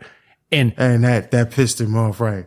He knew that was the thing he could get to him about. What he thought he could get to him about. and you know S- Snipes is a good looking dude. Mm-hmm. You know, and he at that time he was just super. He's cut. He he's got charisma. He's got personality. Mm-hmm. Guys never worried about me talking to their women. I, I'm, I'm not stealing anybody's woman. Right. And if I am able to steal their woman, you're happy that I'm stealing your woman, basically. but Billy threatens to kick his ass. Right. He's so and and Sydney knows this. He he sees this. got it in his yeah, head, Yeah. yeah. And he leans into it and Billy gets even more angry and so this is good. This is your Mm-hmm. he even he even says to Billy that he knows that this is your weakness. Mm-hmm. And uh blah blah blah blah. So now they move on to um they're they're going to play in Watts tomorrow. Tough games, big Right. dollars, and that's what you, we talked about before. And I, I got way ahead of That's myself. where he re, he hustled him. Yeah. But even before that, he goes into he and Gloria are driving home, and he's got a convertible, an older convertible, but she's climbing onto his lap as he's Mhm. driving, and who are they? I'm trying. Who are they listening to? I, I Ray Charles, Okay, Ray Charles. That's what it was. Right. and she's grinding on him as he's driving. Hey, I'm I'm all about that, but not there. Right. Uh, not while you're driving like that. Right. in the middle of the day. right. Right. But they go home, they get into the shower, they have some good sex. And I'm thinking, can you imagine how annoying her voice would be if she came? it would, it would just, unfortunately, I'd never find out. But the next yeah, it morning, would, it would be a turnoff. It definitely would be. I, Jen and I actually talked about this because this is just the crazy coming out. The next morning, Gloria says that her mouth is dry. Oh, that argument that they had. yeah. And I'm thinking she has legs. Get up, walk. And he goes and he gets her a glass of water and he sits down in the bed and he gives it to her. And they have this insane exchange. Where you going? I know exactly what you're talking about. When I said I was thirsty, it doesn't mean I want you to bring me a glass of water. It Doesn't? You're missing the whole point of me saying I'm thirsty. If I have a problem, you're not supposed to solve it. Men always make the mistake of thinking they can solve a woman's problem. Makes them feel omnipotent. Omnipotent? Did you have a bad dream? It's a way of controlling a woman. Bringing him a glass of water? Yes. Insane. Insane. I read it in a magazine. See, if I'm thirsty, I don't want you to bring me a glass of water. I want you to sympathize. I want you to say, Gloria, I too Too much Oprah. know what it feels like to be thirsty. I too have had a dry mouth. I want you to connect What with me guy is going to say through that? sharing and understanding the concept of dry mouthedness. There are, there are certain times in relationships where you're at a decision point and you have to decide, am I going to run or am I going to stay like here? should have got out of there doing No, that. No, he's he. Sh- of course, they have the whole mob thing going on, But he actually says, you know what? I'm going, I'm leaving. I'm going to get away from your crazy ass. Right. But who is there outside and sees him? It was a mob, wasn't it? The mob guys. Right. Yeah. And they run away and they run to another hotel. And then we see, we cut to Sydney, his wife and his kid, and they're looking at a house. Right. They're And- going through it too. and they're dressed really nice and he likes the house but it's a little bit out of their price range and wife pulls him aside she wants this house Mm-hmm. it's it's too much money and you have to look at it it's like you know they're great what houses did Sydney do though? Did, was that his job? Wasn't just basketball. He, he, he has something. he's a bunch of side hustles where he's doing like um roofing and like basically construction work where Right, he's getting guys from like right. the Home Depot and stuff to pick them up as his crew and that will come up a little bit later but she says that she wants to get a job Right. And he says, no, I, no woman of mine has to work. I, I, I don't know about you, about your situation, if, if your wife works or not, Mm-hmm. but I have no problem that my wife works. I- have no problem with it either. I'm very thankful that my wife works because she makes a shitload more money than me. Well, I, I make more money, but my wife spends most of it, so she has to work. so, I, I look at it as no matter what, it's our money. I can't spend any of it, but it's still technically our money. right, ours, right. And the whole thing with the debt, because we'll get into how the debt came to be, but he doesn't want her to have a job. And like I said, I th- I like to think I have some pride, but I would never say she she can't or shouldn't work, especially today. I mean, 50 years ago, sure, that's a whole Yeah. nother thing. Yeah, I, I think there's honor in, in trying to attempt to say, I don't want you to work, but I don't think in today's economy that's not feasible to do that. I'd be a house husband. I'd have no problem with that. Now I would do that on the flip side, yeah. If but he says he's got to go to the office. He's working on a new shot. Right. And then this is the thing where there it's a court, it's outside a church, which is right off the train line. And this is when Billy's and this is when he hustles. right, they, go to Watts, yeah. Yeah, they're in Watts, and the whole thing is the bet's sixteen hundred dollars, and then it's seventeen hundred dollars, and then the opponents only have eight fifty. And I don't understand this. Uh, Mm-hmm. I understand. Okay, they don't have seventeen hundred dollars, but Billy and Sydney are putting up seventeen hundred. I think it was it was Billy's money. It was Billy's money, but he Right. had given it to Sydney. Right. But it was if the other team wins, they get the whole seventeen hundred. Right. If Billy and Sydney win, they only get the eight fifty. I would think. If I thought the they other, got that chain. Remember, he put the chain Oh, into it. Oh, too. oh, yeah, he gets put the chain from a his woman. Girl, it was his girlfriend's chain. Right. Yeah. But still, th- And how much do we know the chain is really worth? well, it That's the sa- thing. it says this is zirconia or whatever. Well- and I thought it was fu- kind of funny. Billy's actually wearing a Jimi Hendrix shirt in this scene. I didn't pay attention to that, but I, I would say would wouldn't that kind of be seem fishy though? If you're trying to gamble a certain amount and then you're like the way Sydney's talking, he's talking like I got this much money, can you match it? And they only had like eight fifty, like you said, and it's like they don't have it, but we're still going to bet it. That would kind of be fishy. Like Well, I would think I would- that they would have had that better planned. I would have thought that he would have said, okay, I got I don't this think I would coming have. I would have said no. Let's not gamble. Right. Yeah. If, if you're not going to have the whole amount, what am I going to do with the necklace? Now I got to Right. go fence this stuff. I got to go Right. take it to a pawn shop, whatever. It doesn't make any sense. But the bad guys, the bad guys, the guys that Sydney and Billy are, they actually talk about the fact that it's a hustle. But Sydney's game is off. Right. And it's Billy is upset because he's beaten guys 10 times better than this. And Sydney asks, wants a ride. No. And he's going to take the train. He's got to figure out how to tell Glory he lost the money. It's still not obvious in the movie that Billy got hustled, but if I remember correctly, and I was right, this Well, is what really him, happened. though, yeah. right? She's the one that told him, though, right? Yeah, he gets home and he's talking to Gloria and she's studying for Jeopardy. Mm-hmm. And she asks, What was your shot off? No, I, I played great. You know, Sydney was off. And she looks at him like, You stupid ass. Right. You got hustled? No, no, no, no, no, no. And Jesus, Billy, you lost the money. Not again. How much did you lose? Well, All of it? Well, I was going to say this too. Maybe that's the whole playing into the chump type of thing to where they said he's still a chump at the end of the day. He's not street smart enough to know that he's being hustled. That's how I was looking at it. That's why they did it. He really trusted Sydney as, okay, you're a friend. We in this together. When Sydney was kind of like, okay, but you're a chump. So I'm still take But- advantage of you. and but it's it's weird to say that a, a hustle can be honest or dishonest, but throwing a game is different than Right. losing. Right. It, it's different than playing up the fact that you can't play, and then you actually he's have point some game. shaving. Yeah, He's point shaving. That's what he was doing. Because remember, they, they were close, but they still lost. So he's Right. point shaving. and he, he talks about um, how he lost all the money, and she gets pissed that he lost all of our fucking money, and. Right. And she wasn't really, what was she? She didn't do any, Well, she didn't work, did she? No, the whole thing is with with her money, the money, the the way that the whole situation with the Stuckey brothers came about was she bought a car from them for four grand, and the car was a piece of shit. So she refused to pay them. So they mhm. were coming after her, and then he said, "Hey, I'll play this game. I'll play right? this game. I'll shave points for you." it- right.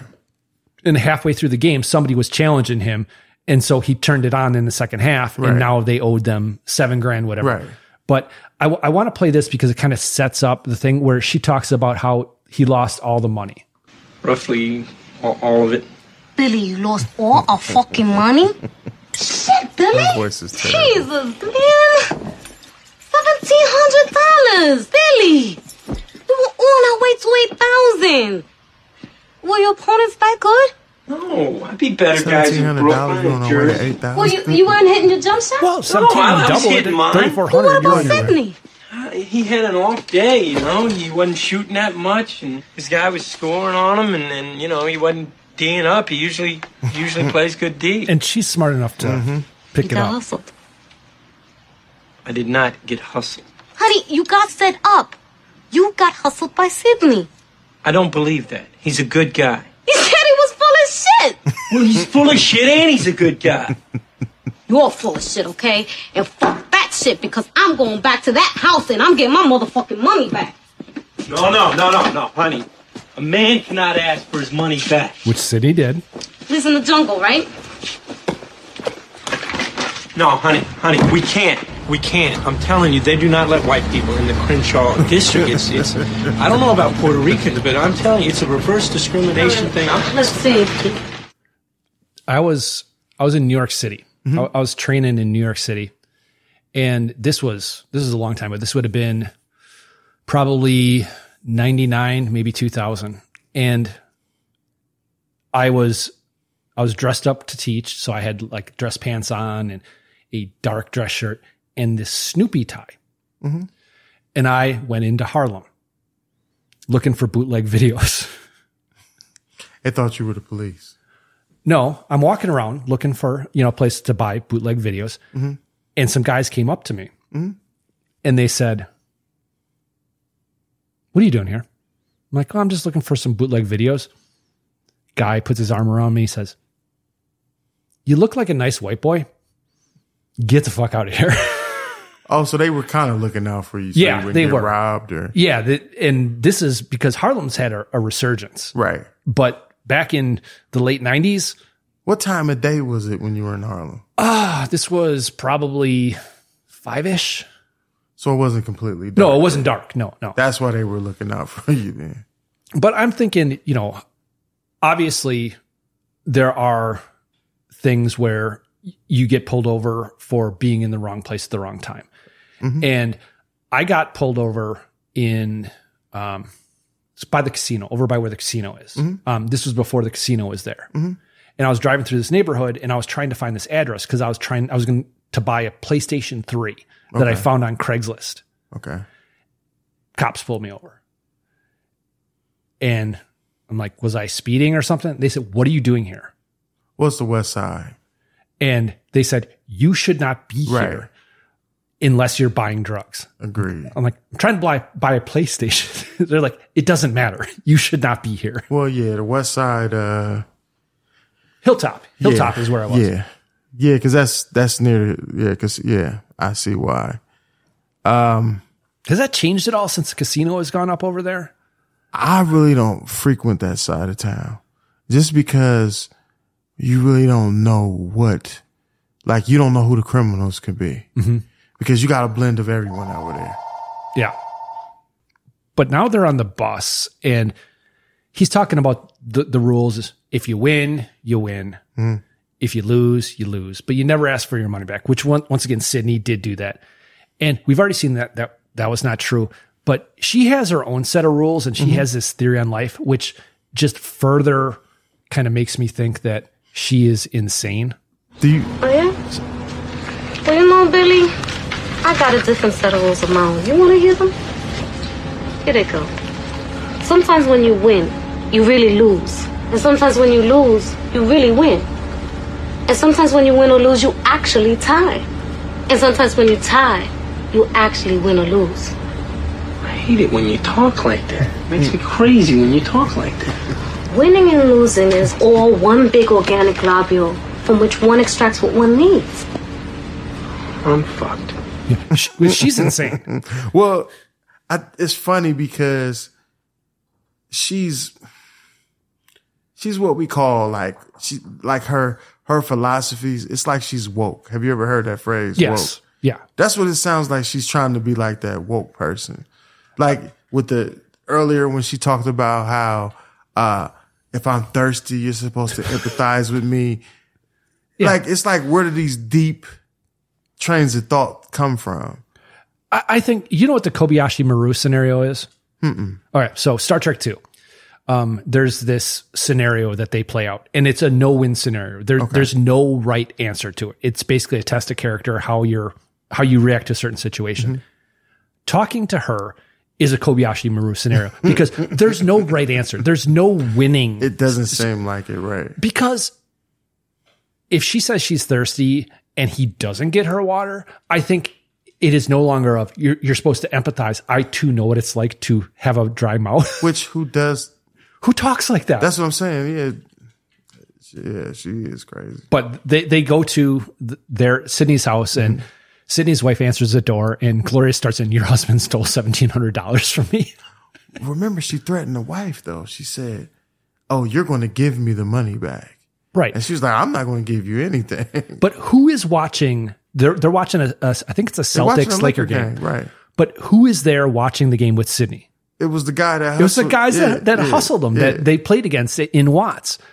And Sydney says, "Who the fuck invited you into my Remember, house?" he's cleaning his gun too. The one guy. That, yes, but he he says that he hustled me way before I hustled him, and Junior backs him up. Um, but this is way way different, as we've talked about. Sydney threw a game, completely different situation, Mm-hmm. and then the wife and Gloria go into the kitchen. And Billy's kind of laying into Sydney. You know, you fuck me. We had a partnership. Right. We were never partners. You either smoke or you get smoked. And then Right. in the kitchen, the wives are talking, and Sydney's wife is having none of it. Right. And I want my money back. You're not getting it. Right. She said, "You're not." She said, "I want all the money back." Right. She said, "You're not getting the money right." And then Billy is is talk. Actually, it's Gloria and the wife are talking, and this is how Gloria kind of defines it to Sydney's wife. Billy and Sydney were Yeah, when she told teammates. the story. Teammates Yeah. can't hustle each other. Oh, really? Why not? It's not autistic. Let me tell you something. I don't care about art, okay? All I care about is getting out of the damn Vista View apartment building because there ain't no vista, there ain't no views, and there sure as hell ain't no vista of no views. Hey, man, I trusted you. There are rules to hustling. There's an ethics involved. Yeah, that you wouldn't know a damn thing about. I never shook anyone's hand and stabbed him in the back. Back up. Let me tell you something. The Indians shook hands with the Pilgrims, and look who got fucked. Okay? Yeah, really. Pilgrims? Who you calling a pilgrim, man? You, motherfucking Hey, Christopher gobble Columbus. this, turkey. Hey, yo, motherfucker, I got a gun in my hand. What the fuck's wrong with you? Shoot this motherfucker. You shoot What is it that, brings them out of the fight? There's something that they can. They're watching. They're watching the.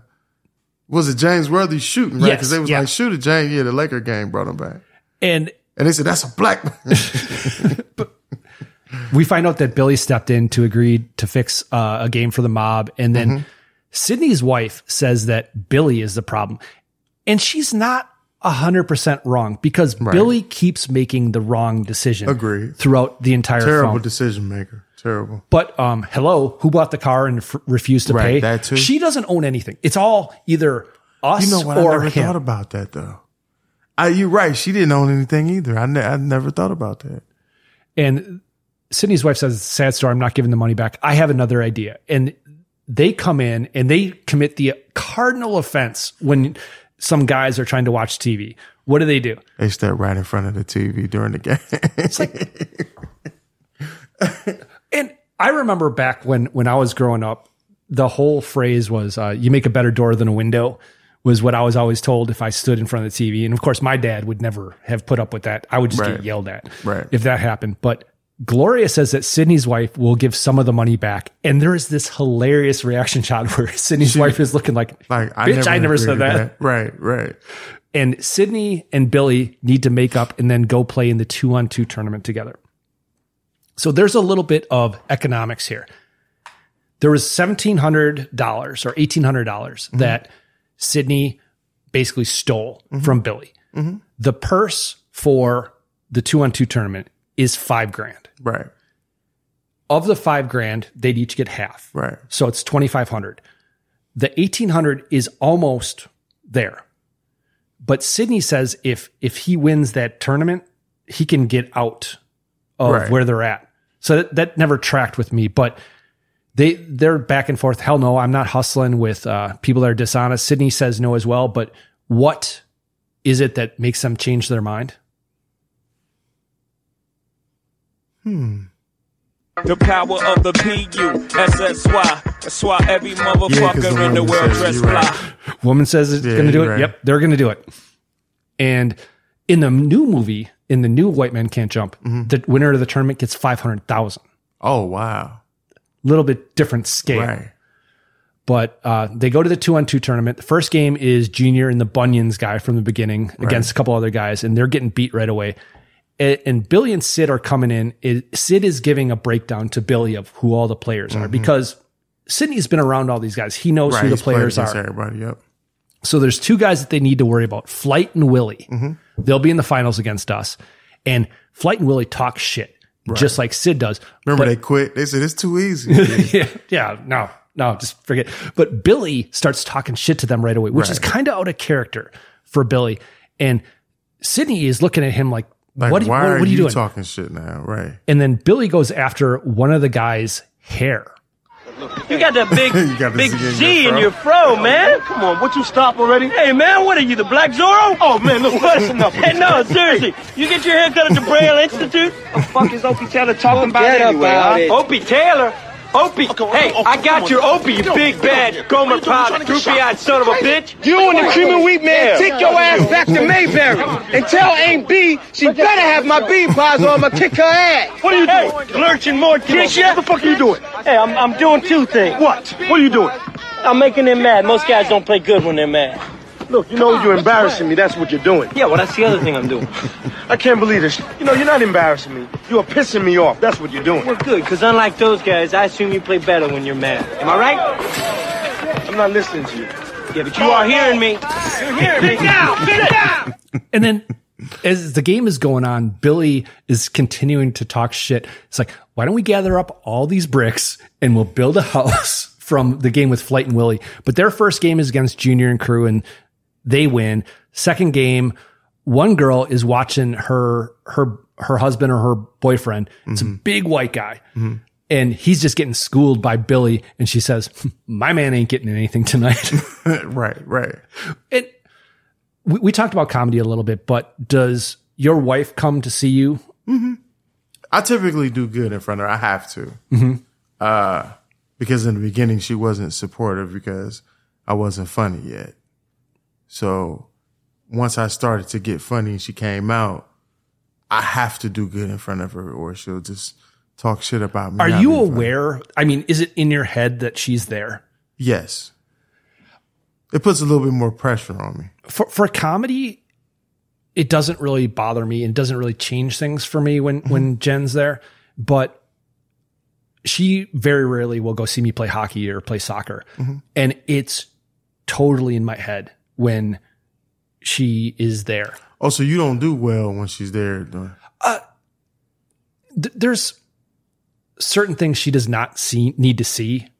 Um, I am not a shit talker per se, but I will get loud and I will Oh, so argue you don't shit. want her to see that side of you. And she does not need to see. And also with with hockey, I get hurt a lot because I fall down a lot and get slammed in the boards. She doesn't need to see that because she doesn't need to worry about that because she will look at me getting slammed in the boards and say, "Okay, maybe it's about time for you to be done with this because I can't have you getting hurt and being you know in the hospital or whatever." But also, when I'm playing a game, Mm-hmm. I'm I'm in that game. And I I will never start something with somebody, but if somebody's pushing up on me or playing a little dirty, I- I'm I'm going to give it back. I'm not going to just sit there and and she doesn't need to see that and well fortunately she she doesn't very often, but uh but the whole trash talking with Billy to Flight and Willie continues and That's They- when Wesley Snipes started acting like he was stretching. Yeah. Like we were like Billy was in the beginning. yeah, he was no part of it. And he's Sydney's getting wound up, and he brings Billy to the side. and Says, "This is not about black and white. This is about money." Right. And that reminds me of you see New Jack City. Mm-hmm. It's like it's not a black thing. It's not a white thing. It's a green thing. Right. Which is what this is. I need this money. I'm not going to let you blow this for me. You- You pissed off, and then he realizes Mm-hmm. Yeah, man, this is what you're doing. Right. He's getting in his head because that's going to make him play better. And the the final game is against Flight and Willie, and Mm-hmm. this is where the whole showboating thing bothered me because this is money. This is real money. This Exactly. is five thousand dollars, twenty five hundred dollars a piece. You play well, you play hard, but you don't.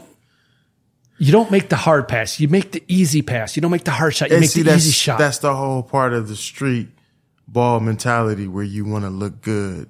So I, I, I know what you're saying. Mm-hmm. Make the easy pass, take the shot. Because remember, it was it was one time where where Sydney goes to the hole, but he throws it off the backboard as a pass. Right. When it's an easy bucket, and he's like, shoot the shot.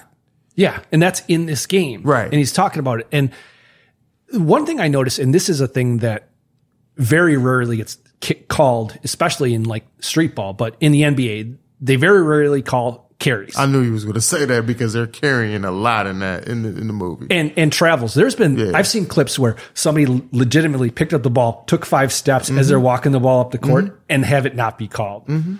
But um, the ball gets stolen from Sid, and the Willie or Flight jumps out of bounds to save it, and he throws it back in, but he throws it to either um, Billy or Sydney, and it's two on one. And they're pass- throwing it back yeah, and forth, back and forth. Yeah. to a layup. And that's when he spins around, throws the pass, and he takes, yeah. game over. Sponsors like, let's get the hell out of here. and even, even winning, Sydney and Billy are jawing each other. And this is Because he said, why didn't you dunk on him? Right. yeah, thought you were going to dunk it. You're lucky we didn't cough up five thousand dollars. But they're in Sydney's car, and Billy cannot let the dunk thing go. I can jam. Pride comes before the fall, doesn't it? And he's like, I, I, I don't care. Stop the fucking car. What? And they pull over, and Billy has this really, really, really stupid idea. I bet my half of the five grand against your half of the five grand that I could stuff it. Wait, wait, hold on, hold on. Look, Billy, you just won it. Let me give you some words of advice. Take some of that money and go and buy I your girl a real pretty movie. dress, okay? Just in case she gets on that damn game show. I mean, you're either stupid or you're dangerous, man. And you can't be stupid because stupid people know they can't push my buttons and piss me off. So you, you must be dangerous. to who? To He's yourself. trying to Look, be man, a I'm good taking friend you here. home. Right, he really the reason is. I He's trying don't to jam him in a to game, stop. all right, is because it's like showboating for the sake of showboating, which you should know plenty about. This will It's be like, look good it's like I a play. behind the back pass when it's unnecessary. Motherfucker, you wouldn't know what a behind the back pass was. You have a hard enough time passing gas, motherfucker. It goes back to that thing I was saying, all right, quote myself. A white man wants to win first, look good second. A black man wants to look good first, win second. That is the Yes. most ridiculous Yes. piece of Stereotype. philosophical bullshit I have ever heard. Look, look right over here. Right over here. There's a goal right there. Get your money, get the ball, let's go. Quoting myself, that's absolute garbage. Tired garbage. of your shit. Yeah, I'm tired of your shit too. So he's going to have three attempts at a dunk. Right. Uh, this I hated this part of the movie I because I it's just a that's a dumb decision It- because you want to show that you could dunk a ball. it's I mean it, it's it's pride, and the thing is, Billy was you know a college ball player, Right. and there's a certain amount of like bravado or whatever with your skills, but he he would know he would not he would know whether or not he could do it, right? And he he first try isn't even close. Hmm. They, then he takes off his sweatshirt and he says, "I don't even know if this hoop is re- regulation." Right. And then Wesley jumps up and Pulls pulls, his his, head head. it looks regulation to me. And uh, second shot missed as well. And And told him he was this close. He was this close. and Sydney actually says, "Oh, I, actually, I think this hoop might be low." And then he goes over and he pretends to pump up his shoes. Right. You remember the Reebok pumps that Right. they had? And then Sydney says it all. White men can't jump. Mm-hmm. And it's his third and final try. It's closer than the first two, but still not that close. And Sydney leaves, says, Good luck with Gloria. And Sydney's muttering to himself, and Billy's just sitting there. And when when I was a uh, when I was a sophomore, so I was on JV in high mm-hmm. school, mm-hmm. the whole thing was I, I want to get a breakaway. I want to get a breakaway in a, in a game. I can't dunk in traffic. I can't dunk whatever. But if I can get a breakaway in a game, I can get a dunk. Mm-hmm. And my coach stops practice. Said, I'm sick of hearing about this. Matt, the court is yours. Everybody's clearing out. You show us if you can dunk or not. Did you do it? I did not. I tried. How Three- far? How? I was I was close. And the thing is, by next year, by the time I was a junior, I could like double clutch. I could do anything, but I was not quite there yet. Right. And my whole thought was in the moment, I'm going to be so pumped. I'm going to have so much adrenaline running through mm-hmm. me that I'm going to do it. And I never in like a regular game until my senior year ever got a dunk in a game. But my senior year, I had a bunch of dunks in games and they actually said you cannot dunk in a game. It's a technical if you do. Really? Yeah. So I would pick up technicals for it. I didn't care. Really? That was a rule? this is I quit varsity basketball halfway through the year to play intramurals because our Because they wouldn't let you done. no because our coach was an asshole and everybody that was a senior quit so the team was entirely juniors and we had our intramural teams probably could have beat our varsity team and I could be the coach and I had an uh, personality conflict. I thought he was an asshole and he thought I was. So I was I was riding the bench like oh, I, I'd get like two minutes a game. Wow. And I went and I played intramurals. I averaged 38 points a game in intramurals. So I mean I could play So okay. you play the intramurals. yeah. I I could almost dunk. Like I could get up, I could grab the rim both Yeah. hands, but I couldn't get the ball in. Somebody would have to give me an alley oop, Yeah. and I could do it like that, but I couldn't. What like the hand, like Right. being able to control like the the velocity or where the ball's going, Right. really really made the difference. But so um, Sydney and his wife are having champagne and a romantic dinner at their place, and Gloria is drinking wine straight from the bottle by herself, Right. And Billy has a trophy, which I would have just ditched the trophy at that point. But he sees a dress in the window, and how how did he have money for the dress? That that's what I said too. I was like, how much money did he have? Well, remember they gave them some of the money back. Oh, they probably would have given them So- like second so- place. But actually, no, they wouldn't have got second place. Well, no, no. Remember, part of them getting into the tournament. Oh, did they give some of the money back? Yeah. Right. That's what I was trying to think of too. Like, how did how did he have money to buy that dress? But Sydney and his wife, they have sex, and then Gloria's drinking alone, and apparently it's cold in her apartment because nipples popped out. And Billy gets home, and and she's not happy, and he tells her that he lost the money. And this is the scene to me that was painful because first of all, he gives her the dress. And before he tells her that he lost the money. Right. And she just kind of laughs about it, but she doesn't really say anything. And then she's trying to get into it with him. And he's just kind of, honey, um, I, I kind of lost some money. And what did you just say? I, you try to, you know, appease me with this hoochie mama dress, as she called it. Right. And uh, I don't understand. She calls it her money. How did you lost her money or our money? How is she entitled to any of that money? I don't think they're married. Yeah, maybe they just were partners together. But yeah, you're right. Like, how does she say? Yeah, mama. Yeah. She leaves and uh, Candle starts a napkin on fire and she's walking out trying to hitchhike and the carpet or the napkins, whatever starts on fire. So he runs back to the room and then she gets into a truck and the truck, the guy in the truck says, "Uh, come on in, honey. Right. Right. So she's paying for that ride one way or another, probably. But now um, the mob guys show up. So his Billy's bad day has gotten even worse. Right. And he's now stripped down to his skivvies and he's at, I think, the riverfront. Mhm. And he says there's no money. And the mob guy says that the shaving points thing was working beautifully. Why didn't you go through with the fix? Because the guy challenged him. It's like Billy's pride is his downfall. He, It is. but the guy puts a shotgun in his crotch and says, "Where's your girlfriend? She left me." And they show him a book of pictures. So what is in this book of pictures? Other people that they allegedly uh, harmed that didn't pay them so money. did they? a- After what we find out, did they actually end up killing anybody?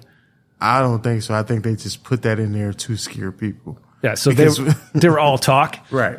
Okay, but he has one week to to get the money, and Well, just think about this. They didn't kill him the whole time. And they kept telling him it'd be more valuable to keep you alive because we want to get the money. So, But uh, Sydney is pulling up to a business, and there's a shitload of migrant workers there. They all say they'll work for five dollars an hour. It's another week, but there's a guy waiting for him, and this guy is basically putting in an order with Sydney to mm-hmm. tile his house. So mm-hmm. that's one of his side Right. hustles that he Right. does, and he needs a check from the guy for three hundred. And Billy pulls up, and he is jumping into Sydney's scene. He's kind of like fucking up his his job here. Mm-hmm. And Sydney has a legitimate reason to be pissed about Billy about this. He's because Billy's just being a pest and says, Man should never act desperate. It's impractical and ugly. And he says, Gloria left me, um, blah, blah, blah, blah, blah. But Sydney is going to help him. And how is he going to help him? by getting her on Jeopardy. Well, he has a a a buddy guy- right, that, that was the runs security security, right. on the lot where Jeopardy is is filmed. He says, "Got no guarantees." So they go down to a court, Mm-hmm. and it's got two baskets. One of them's Ghana, one of them's the other one. I don't know, and that actually comes into play. And says, "I'll I'll tell you what. If you make this shot, if you make a shot from the three Half point court. line, It was half no, it's three point line. Was it three point? He says, if you make the shot for three point line, I'll get you on the lot. You miss, I get your car. So Billy says, no problem. He's lined up. She's like, no, not this basket, the other basket. So he's actually shooting from three quarters court. And he does a hook shot. And apparently he makes it. Right. And uh, next thing we know, Gloria's on Jeopardy. Right. And uh, that's not how you get on the show. You, you- No, you, don't no, show up on the lot. right. It's not, Not like um, uh, what's the one where you spin the wheel? Not Wheel of Fortune. Um, Price is Right. It's Mm-hmm. not like Price is Right, where if you are colorful enough or loud enough, loud enough, they'll pull you down from the audience. You have to qualify to get on Jeopardy. You have to go Right. through a bunch of like different tests. But uh, Alex, It's Tre- a movie. They got to do it. yeah, for I, I get it. Yeah. Alex Trebek is there. Uh, apparently, the current champ has been doing really well. He won twelve thousand dollars the last show, Right. Which that's nothing. Today. Did you hear how they explained her job? They said she was a disco queen. okay, a No, I- former disco queen. And I kept trying to figure out, like, what is a disco queen? Is that an occupation? Uh, not in 1992, maybe in 1978. But that's what they said her occupation was. Well, she she doesn't do anything except you know study and drink all Right, day. right.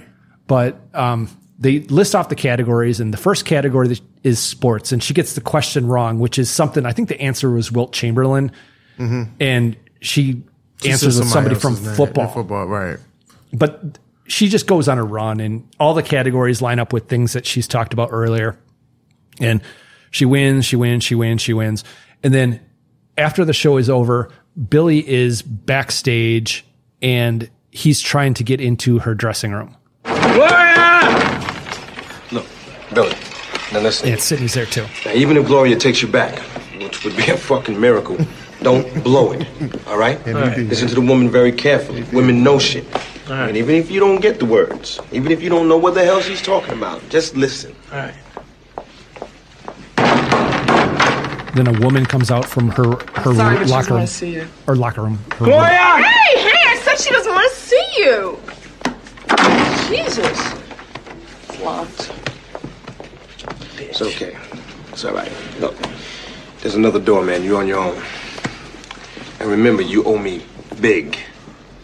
So Billy sneaks in through the other door, and what does he have with him?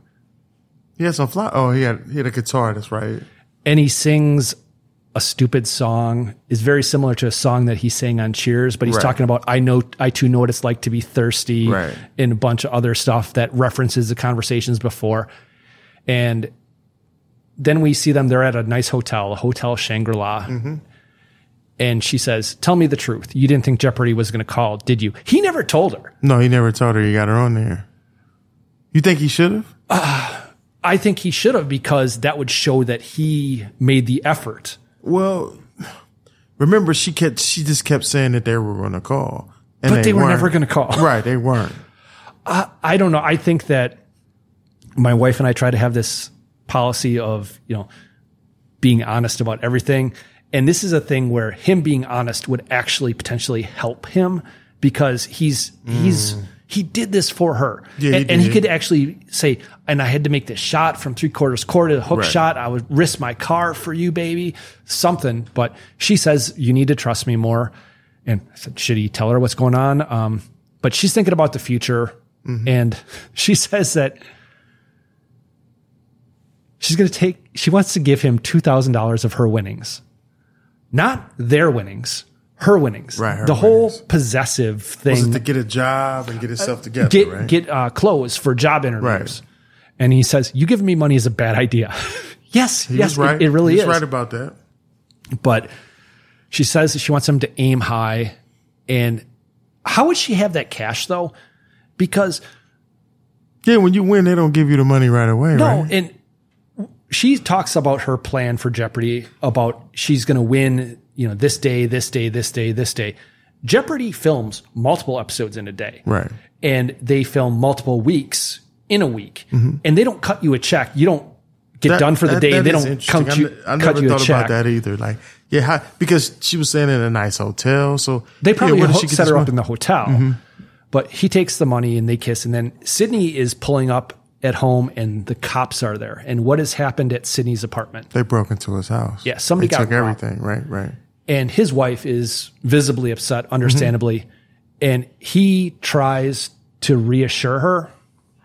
Look, baby, don't worry about it. We'll get all our stuff back. You promised to get me out of this hellhole and we're still here. And they took our $5,000. Mm. Wiped us out. Why was And I know somebody knew what happened around here. Somebody saw what happened. I know they did. You can't come in here and take that kind of stuff and not see something, you know?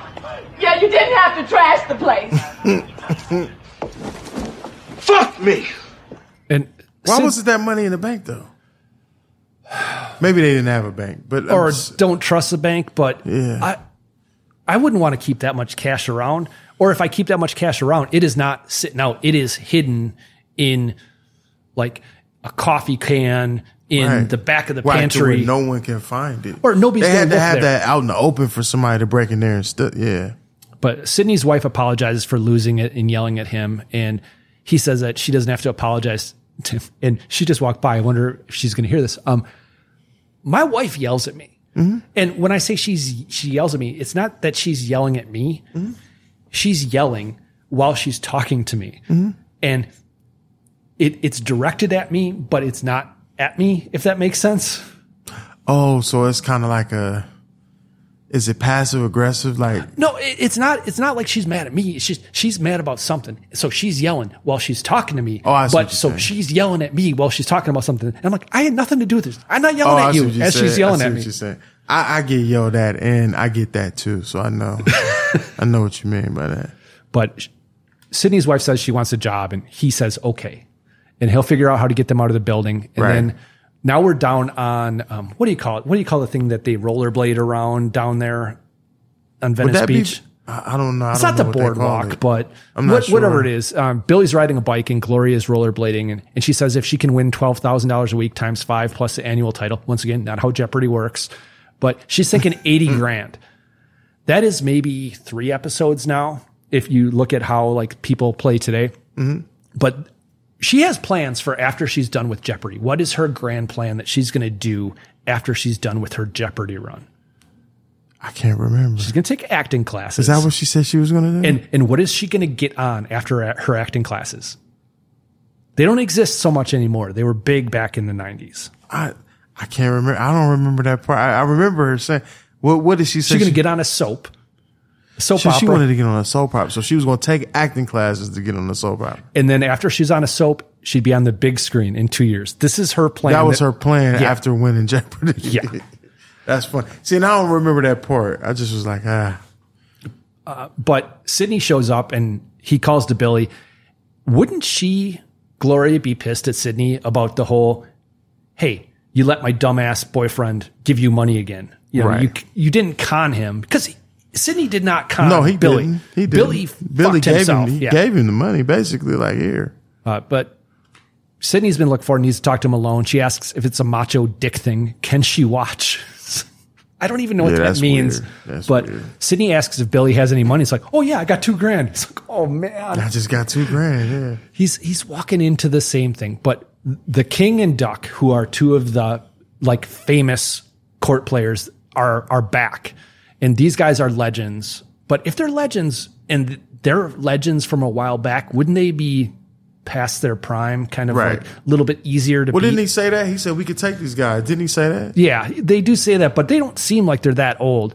And they're working courts downtown. Um, cost twenty five hundred dollars to get away, get in. And it's like, well, Billy has two grand. Good, let's do. But Billy has a moment of clarity. Um, he can't do this right. He, somewhere Right. in that little pea brain, he has. I can. I just got her back. Because she just gave me this I money. cannot do this again. And this is what the money's for, right? But Sydney says this money could save his marriage. He could move in a week. Um, so what? You con me twice. I mean, but I don't think she's going to go for it. And Sydney says, You owe me. Then Gloria comes back and, and Billy's trying to play it up. Hey, honey, there's this big game downtown for money. And she's just dumbfounded. She can't believe it. Um, you thinking about playing with my money and then blah, blah, blah, blah, blah, blah, blah. And she kind of lays out the, um, the Was that metaphor again? Did she say about the win and lose? And No, but she says this about gambling with her money. And this is the last clip. Look, Billy, you gambled my money and went through. my money. Honey, I promise you, this is the last time. The last time? What do you two think that I'm a fucking woman or something, huh? Billy, what do you do? You take me for an idiot? All right. All right, I, I have a solution, okay? I will guarantee victory. Okay, I've never offered that before. I will guarantee victory. I, we, we can guarantee victory, huh? Sydney's kind of looking like, He's "Uh." looking like, yeah. Because he Yeah. knows it's, it's, a, it's a mess of situation. yeah. But he's, he's, that's a big ask though. You just got the money. Yeah. And I this love is- you, Billy.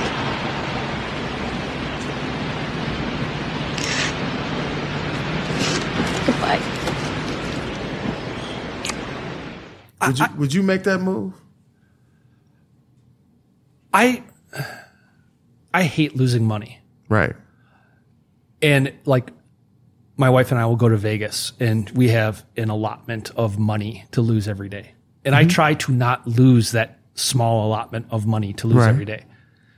And I love to gamble, which is doesn't go well hand in hand because I will get easily frustrated and I'll sit down and I'll start betting. And then if, I, if I'm losing, I'll just double my bet, double my bet, double my bet, figuring I'm going to make it all back in a hurry. So mm-hmm. I, I piss through my money in a hurry.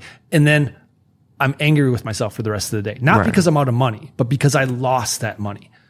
And I will only take money or only take bets generally for things when I am 100% positive. And with a sporting event, you're never going to be 100% positive. You can be um, positive about a lot of times with, I'll be talking to somebody and there'll be some stupid random trivia fact like, well, Peyton Manning threw three touchdowns against Cincinnati in November of whatever, or something stupid like that. Mhm. And if I know that and somebody disagrees with me, I'll bet. You want to bet 20 bucks? I remember the last time I bet on sports was when LeBron went to the Heat. Mhm. I bet, bet I worked with $400 they would not win the NBA championship that year. Wow. And that was a nail biter. that was a nail they biter. were close, but yeah. And I can think of, you know, I was going to ask, have you ever, like, I, I was never good enough at anything to hustle anybody, pool or basketball or anything. The, the closest thing ever to hustling was when I was in high school, um, there was this, this writer for the local paper Mhm. and he wrote this article about girls high school basketball. And it was very, very controversial because the whole point of his article was girls basketball is awful. They they suck. It's bad to watch. It's boring. They're no good. and a bunch of people like just dug into that and girls were super super pissed mm-hmm. about it. And one of my buddies that I played ball with my entire life, he was like he was my he was my guard. I was his garbage man. He would drive and go up and then he would just know instinctually where I was going to be. Mm-hmm. And we were both sophomores and we were in a class with a bunch of seniors. And there's one senior girl who was recruited for college and she was going to go play college. She was all state in basketball. And we were talking about this article and somebody said, this is a load of crap. And, and my buddy says, okay, you got, got my boy Matt here. He's, he's sixth man. He does not start mm-hmm. on JV. You have this girl here. She is going to Georgetown or whatever to play college ball, all state in basketball. He will beat her in one on one. Best out of three, you know, twos and ones. I'm looking at him like, what the fuck are you doing, man? so he volunteered you for the win. yeah. And he said, don't worry about it. I'll, I'll put up half the money. How much was it for? It was like four or five hundred dollars. And this is high school. And I was worried that I was Right. going to lose. I did not. and it wasn't even close. But that was the closest I ever was to hustling anybody. And that wasn't a hustle. That was just, you know, I had as good a chance to lose as anybody else. But they get into the the games and one thing I didn't understand was money is exchanging hands on mm-hmm. every time a point is scored. Mm-hmm. How does that work? As far as somebody makes a basket, this guy pays this guy. Another guy makes a basket, this guy pay, pays this guy. Every Right. time a basket was made, money was Right. changing hands. like who's running it? Yeah. Yeah, see, I've never been involved in anything like that where it's been gambling on the spot. Well, I know shooting dice. We we might do stuff like that where we may shoot dice, you know, like between friends or something like that. Um, to where you're exchanging money in that aspect. Fights break out, but I've never been in like a sports event where I've been in a sport where you gamble. So I've never, I wouldn't even know what that would be like because that's a lot of pressure for somebody else's money. You got to try to win. That's Yeah. a lot of pressure. Yeah. The, the same guy that I talked about just a minute ago that brokered this whole bet thing. Mm-hmm. When we would go out bars, Mm-hmm. you know, we're 25 years old, we would bet on air hockey games. And the, we didn't know who was playing. We just go up But to you would side bet. Like, Yeah. this person's going to yeah, win. I'm going to take this guy. And we would bet on everything because this How guy much money would you? I mean, it was, you know, five bucks a point. Oh, okay, okay. It wasn't too much, but he would gamble on literally anything. He didn't care. He's also a stockbroker and makes. I was about to ask, how, what does he do now? yeah, yeah. He's a senior vice president of wealth management Okay. for some stock. Okay. Yeah, he's got Okay. he's got cash. He's okay. Okay. But there's a lot of showboating in the championship game, Mm-hmm. and it's now uh, point game or game point for Billy and Sydney. And Sydney is he's just sweating bullets. He the sweat is just pouring off him. Mm-hmm. Billy cuts and there's a backwards alley oop dunk for the win. And there are dunks and there are dunks. Right. Like you can dunk a ball maybe. What he did, you need way bigger hops. Right. That's I mean, that's way Right. over the over the the rim there. But they hug it out and now they go back to the hotel that Gloria was at. She's not there. And then Sydney sits down in the bed and Billy's saying it's not right. I didn't lose this time. She's still gone. And they talk about the That's what he thing said about the, yeah. yeah, sometimes you win, you lose, sometimes you lose, you win. But doesn't make any more sense coming from him. And Sydney has four words for him. Listen, listen to the woman. Yeah. But um, where was that sage advice when he was trying to convince him to play with Gloria's money? He should have said that to him. I thought he did. Well, I, I can't remember if he said something to him about it, but They fight about it a little bit, but the mob guys show up. Right. And uh, so he pays his debt. pays his debt. They take some fake pictures, no hard feelings, and it's all about respect. I respect you guys. Sydney's there, and he's just kind of hanging out in the background, like Right. I don't Like, know what to make of this. They're doing it right. And Gloria's not coming back. Nope. And she left me before. She always came back, but she's not coming back this time. Right. Maybe you're better off. And then uh, they're talking about getting a job, and then they kind of close with, "Hey, m- maybe you can hear Jimi now." Right. and we we start or we close just as we started with the a cappella singers from the beginning and then there's a freeze frame and the movie's over so The bigger question I have is, doesn't Sydney owe him money for showing that he could dunk? Well no because it was Or that just that three. Time? because that he time. said he couldn't dunk and then he showed it that he could dunk. yeah no And he's not going to get that. That's blood from a stone. Sydney's never given up his money for anything. So for me, the movie held up. I, I enjoyed it a lot. Right. I, I liked it just as much as I did when I first saw it. I thought it was really good. I thought that just uh, the back and forth between Wesley Snipes and Woody great. Harrelson was really good. I thought the humor was there. I thought it skirted that edge of it, it used race as a tool, A lot of stereotypes. but it didn't. It never crossed Well, that line. The movie was a stereotype. White Right. men can't jump. So yeah, I, I agree with you. Every time the movie's on, I stop what I'm doing and I watch it. Um, I, I enjoy the movie. That's kind of why I don't want to see the remake. There is one thing that really bothered me about this film, though, is that if you watch Woody Harrelson and Wesley Snipes, Mhm. they're not very good at basketball. Their form is terrible. I mean, Well, I, I was going to say this. I do think Wesley Snipes had to learn to play basketball Mm-hmm. during that role. Like I think he knew how to play a little bit, but I think that they really had to work with him. But Woody Harrelson, he's got a two-handed Yeah, shot. he he's a does, yeah. chucker. I mean, he does not have a yeah, great brings. form. Yeah, it's not a good form at all. But so I would definitely recommend this to anybody that hasn't seen. it. I don't think I'm going to run into anybody that hasn't seen it though. Well, you might the younger generation. That's why they Sure. have a new movie now. But I agree with you. Uh, so, movie's over.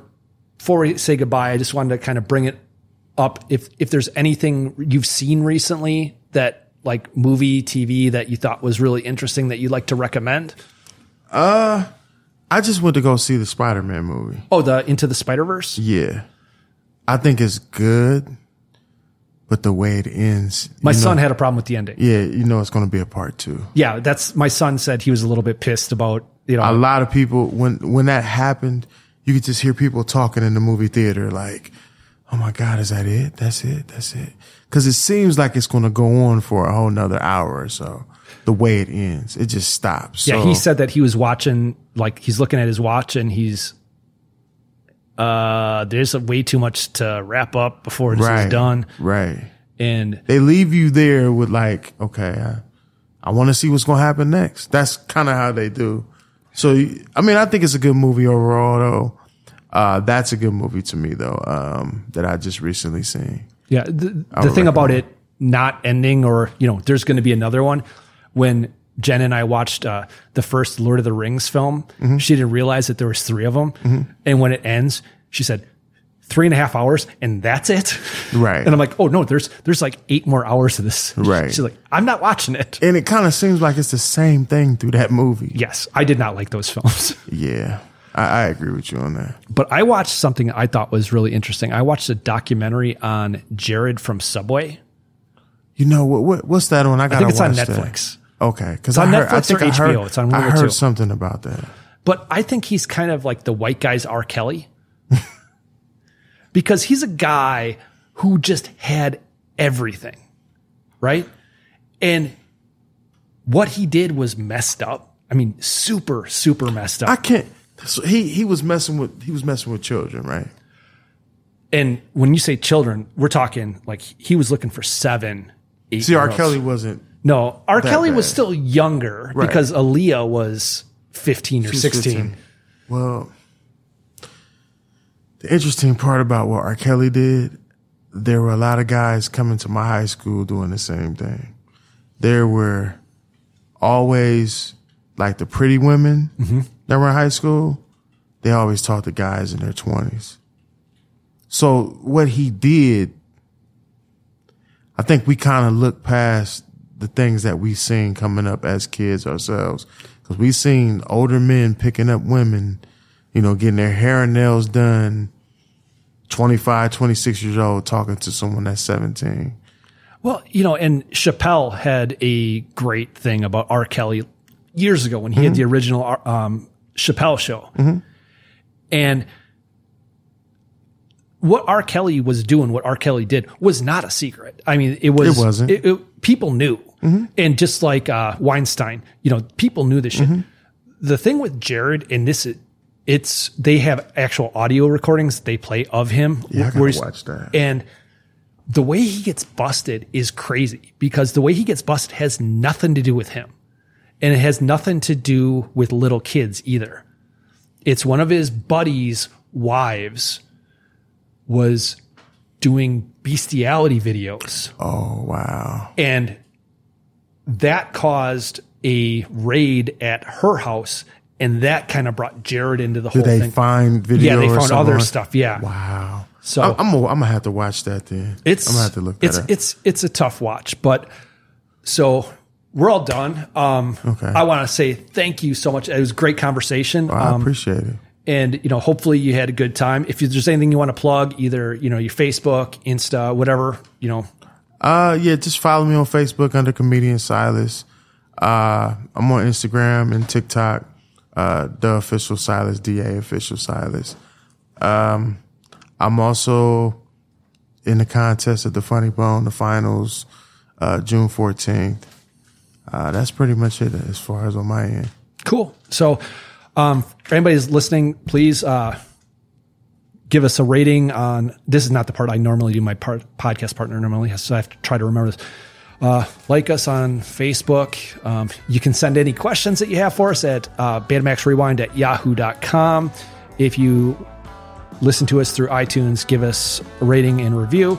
And we will be back next week for the Postman Always Rings Twice, which is Jack Nicholson and Jessica Lange in an erotic thriller.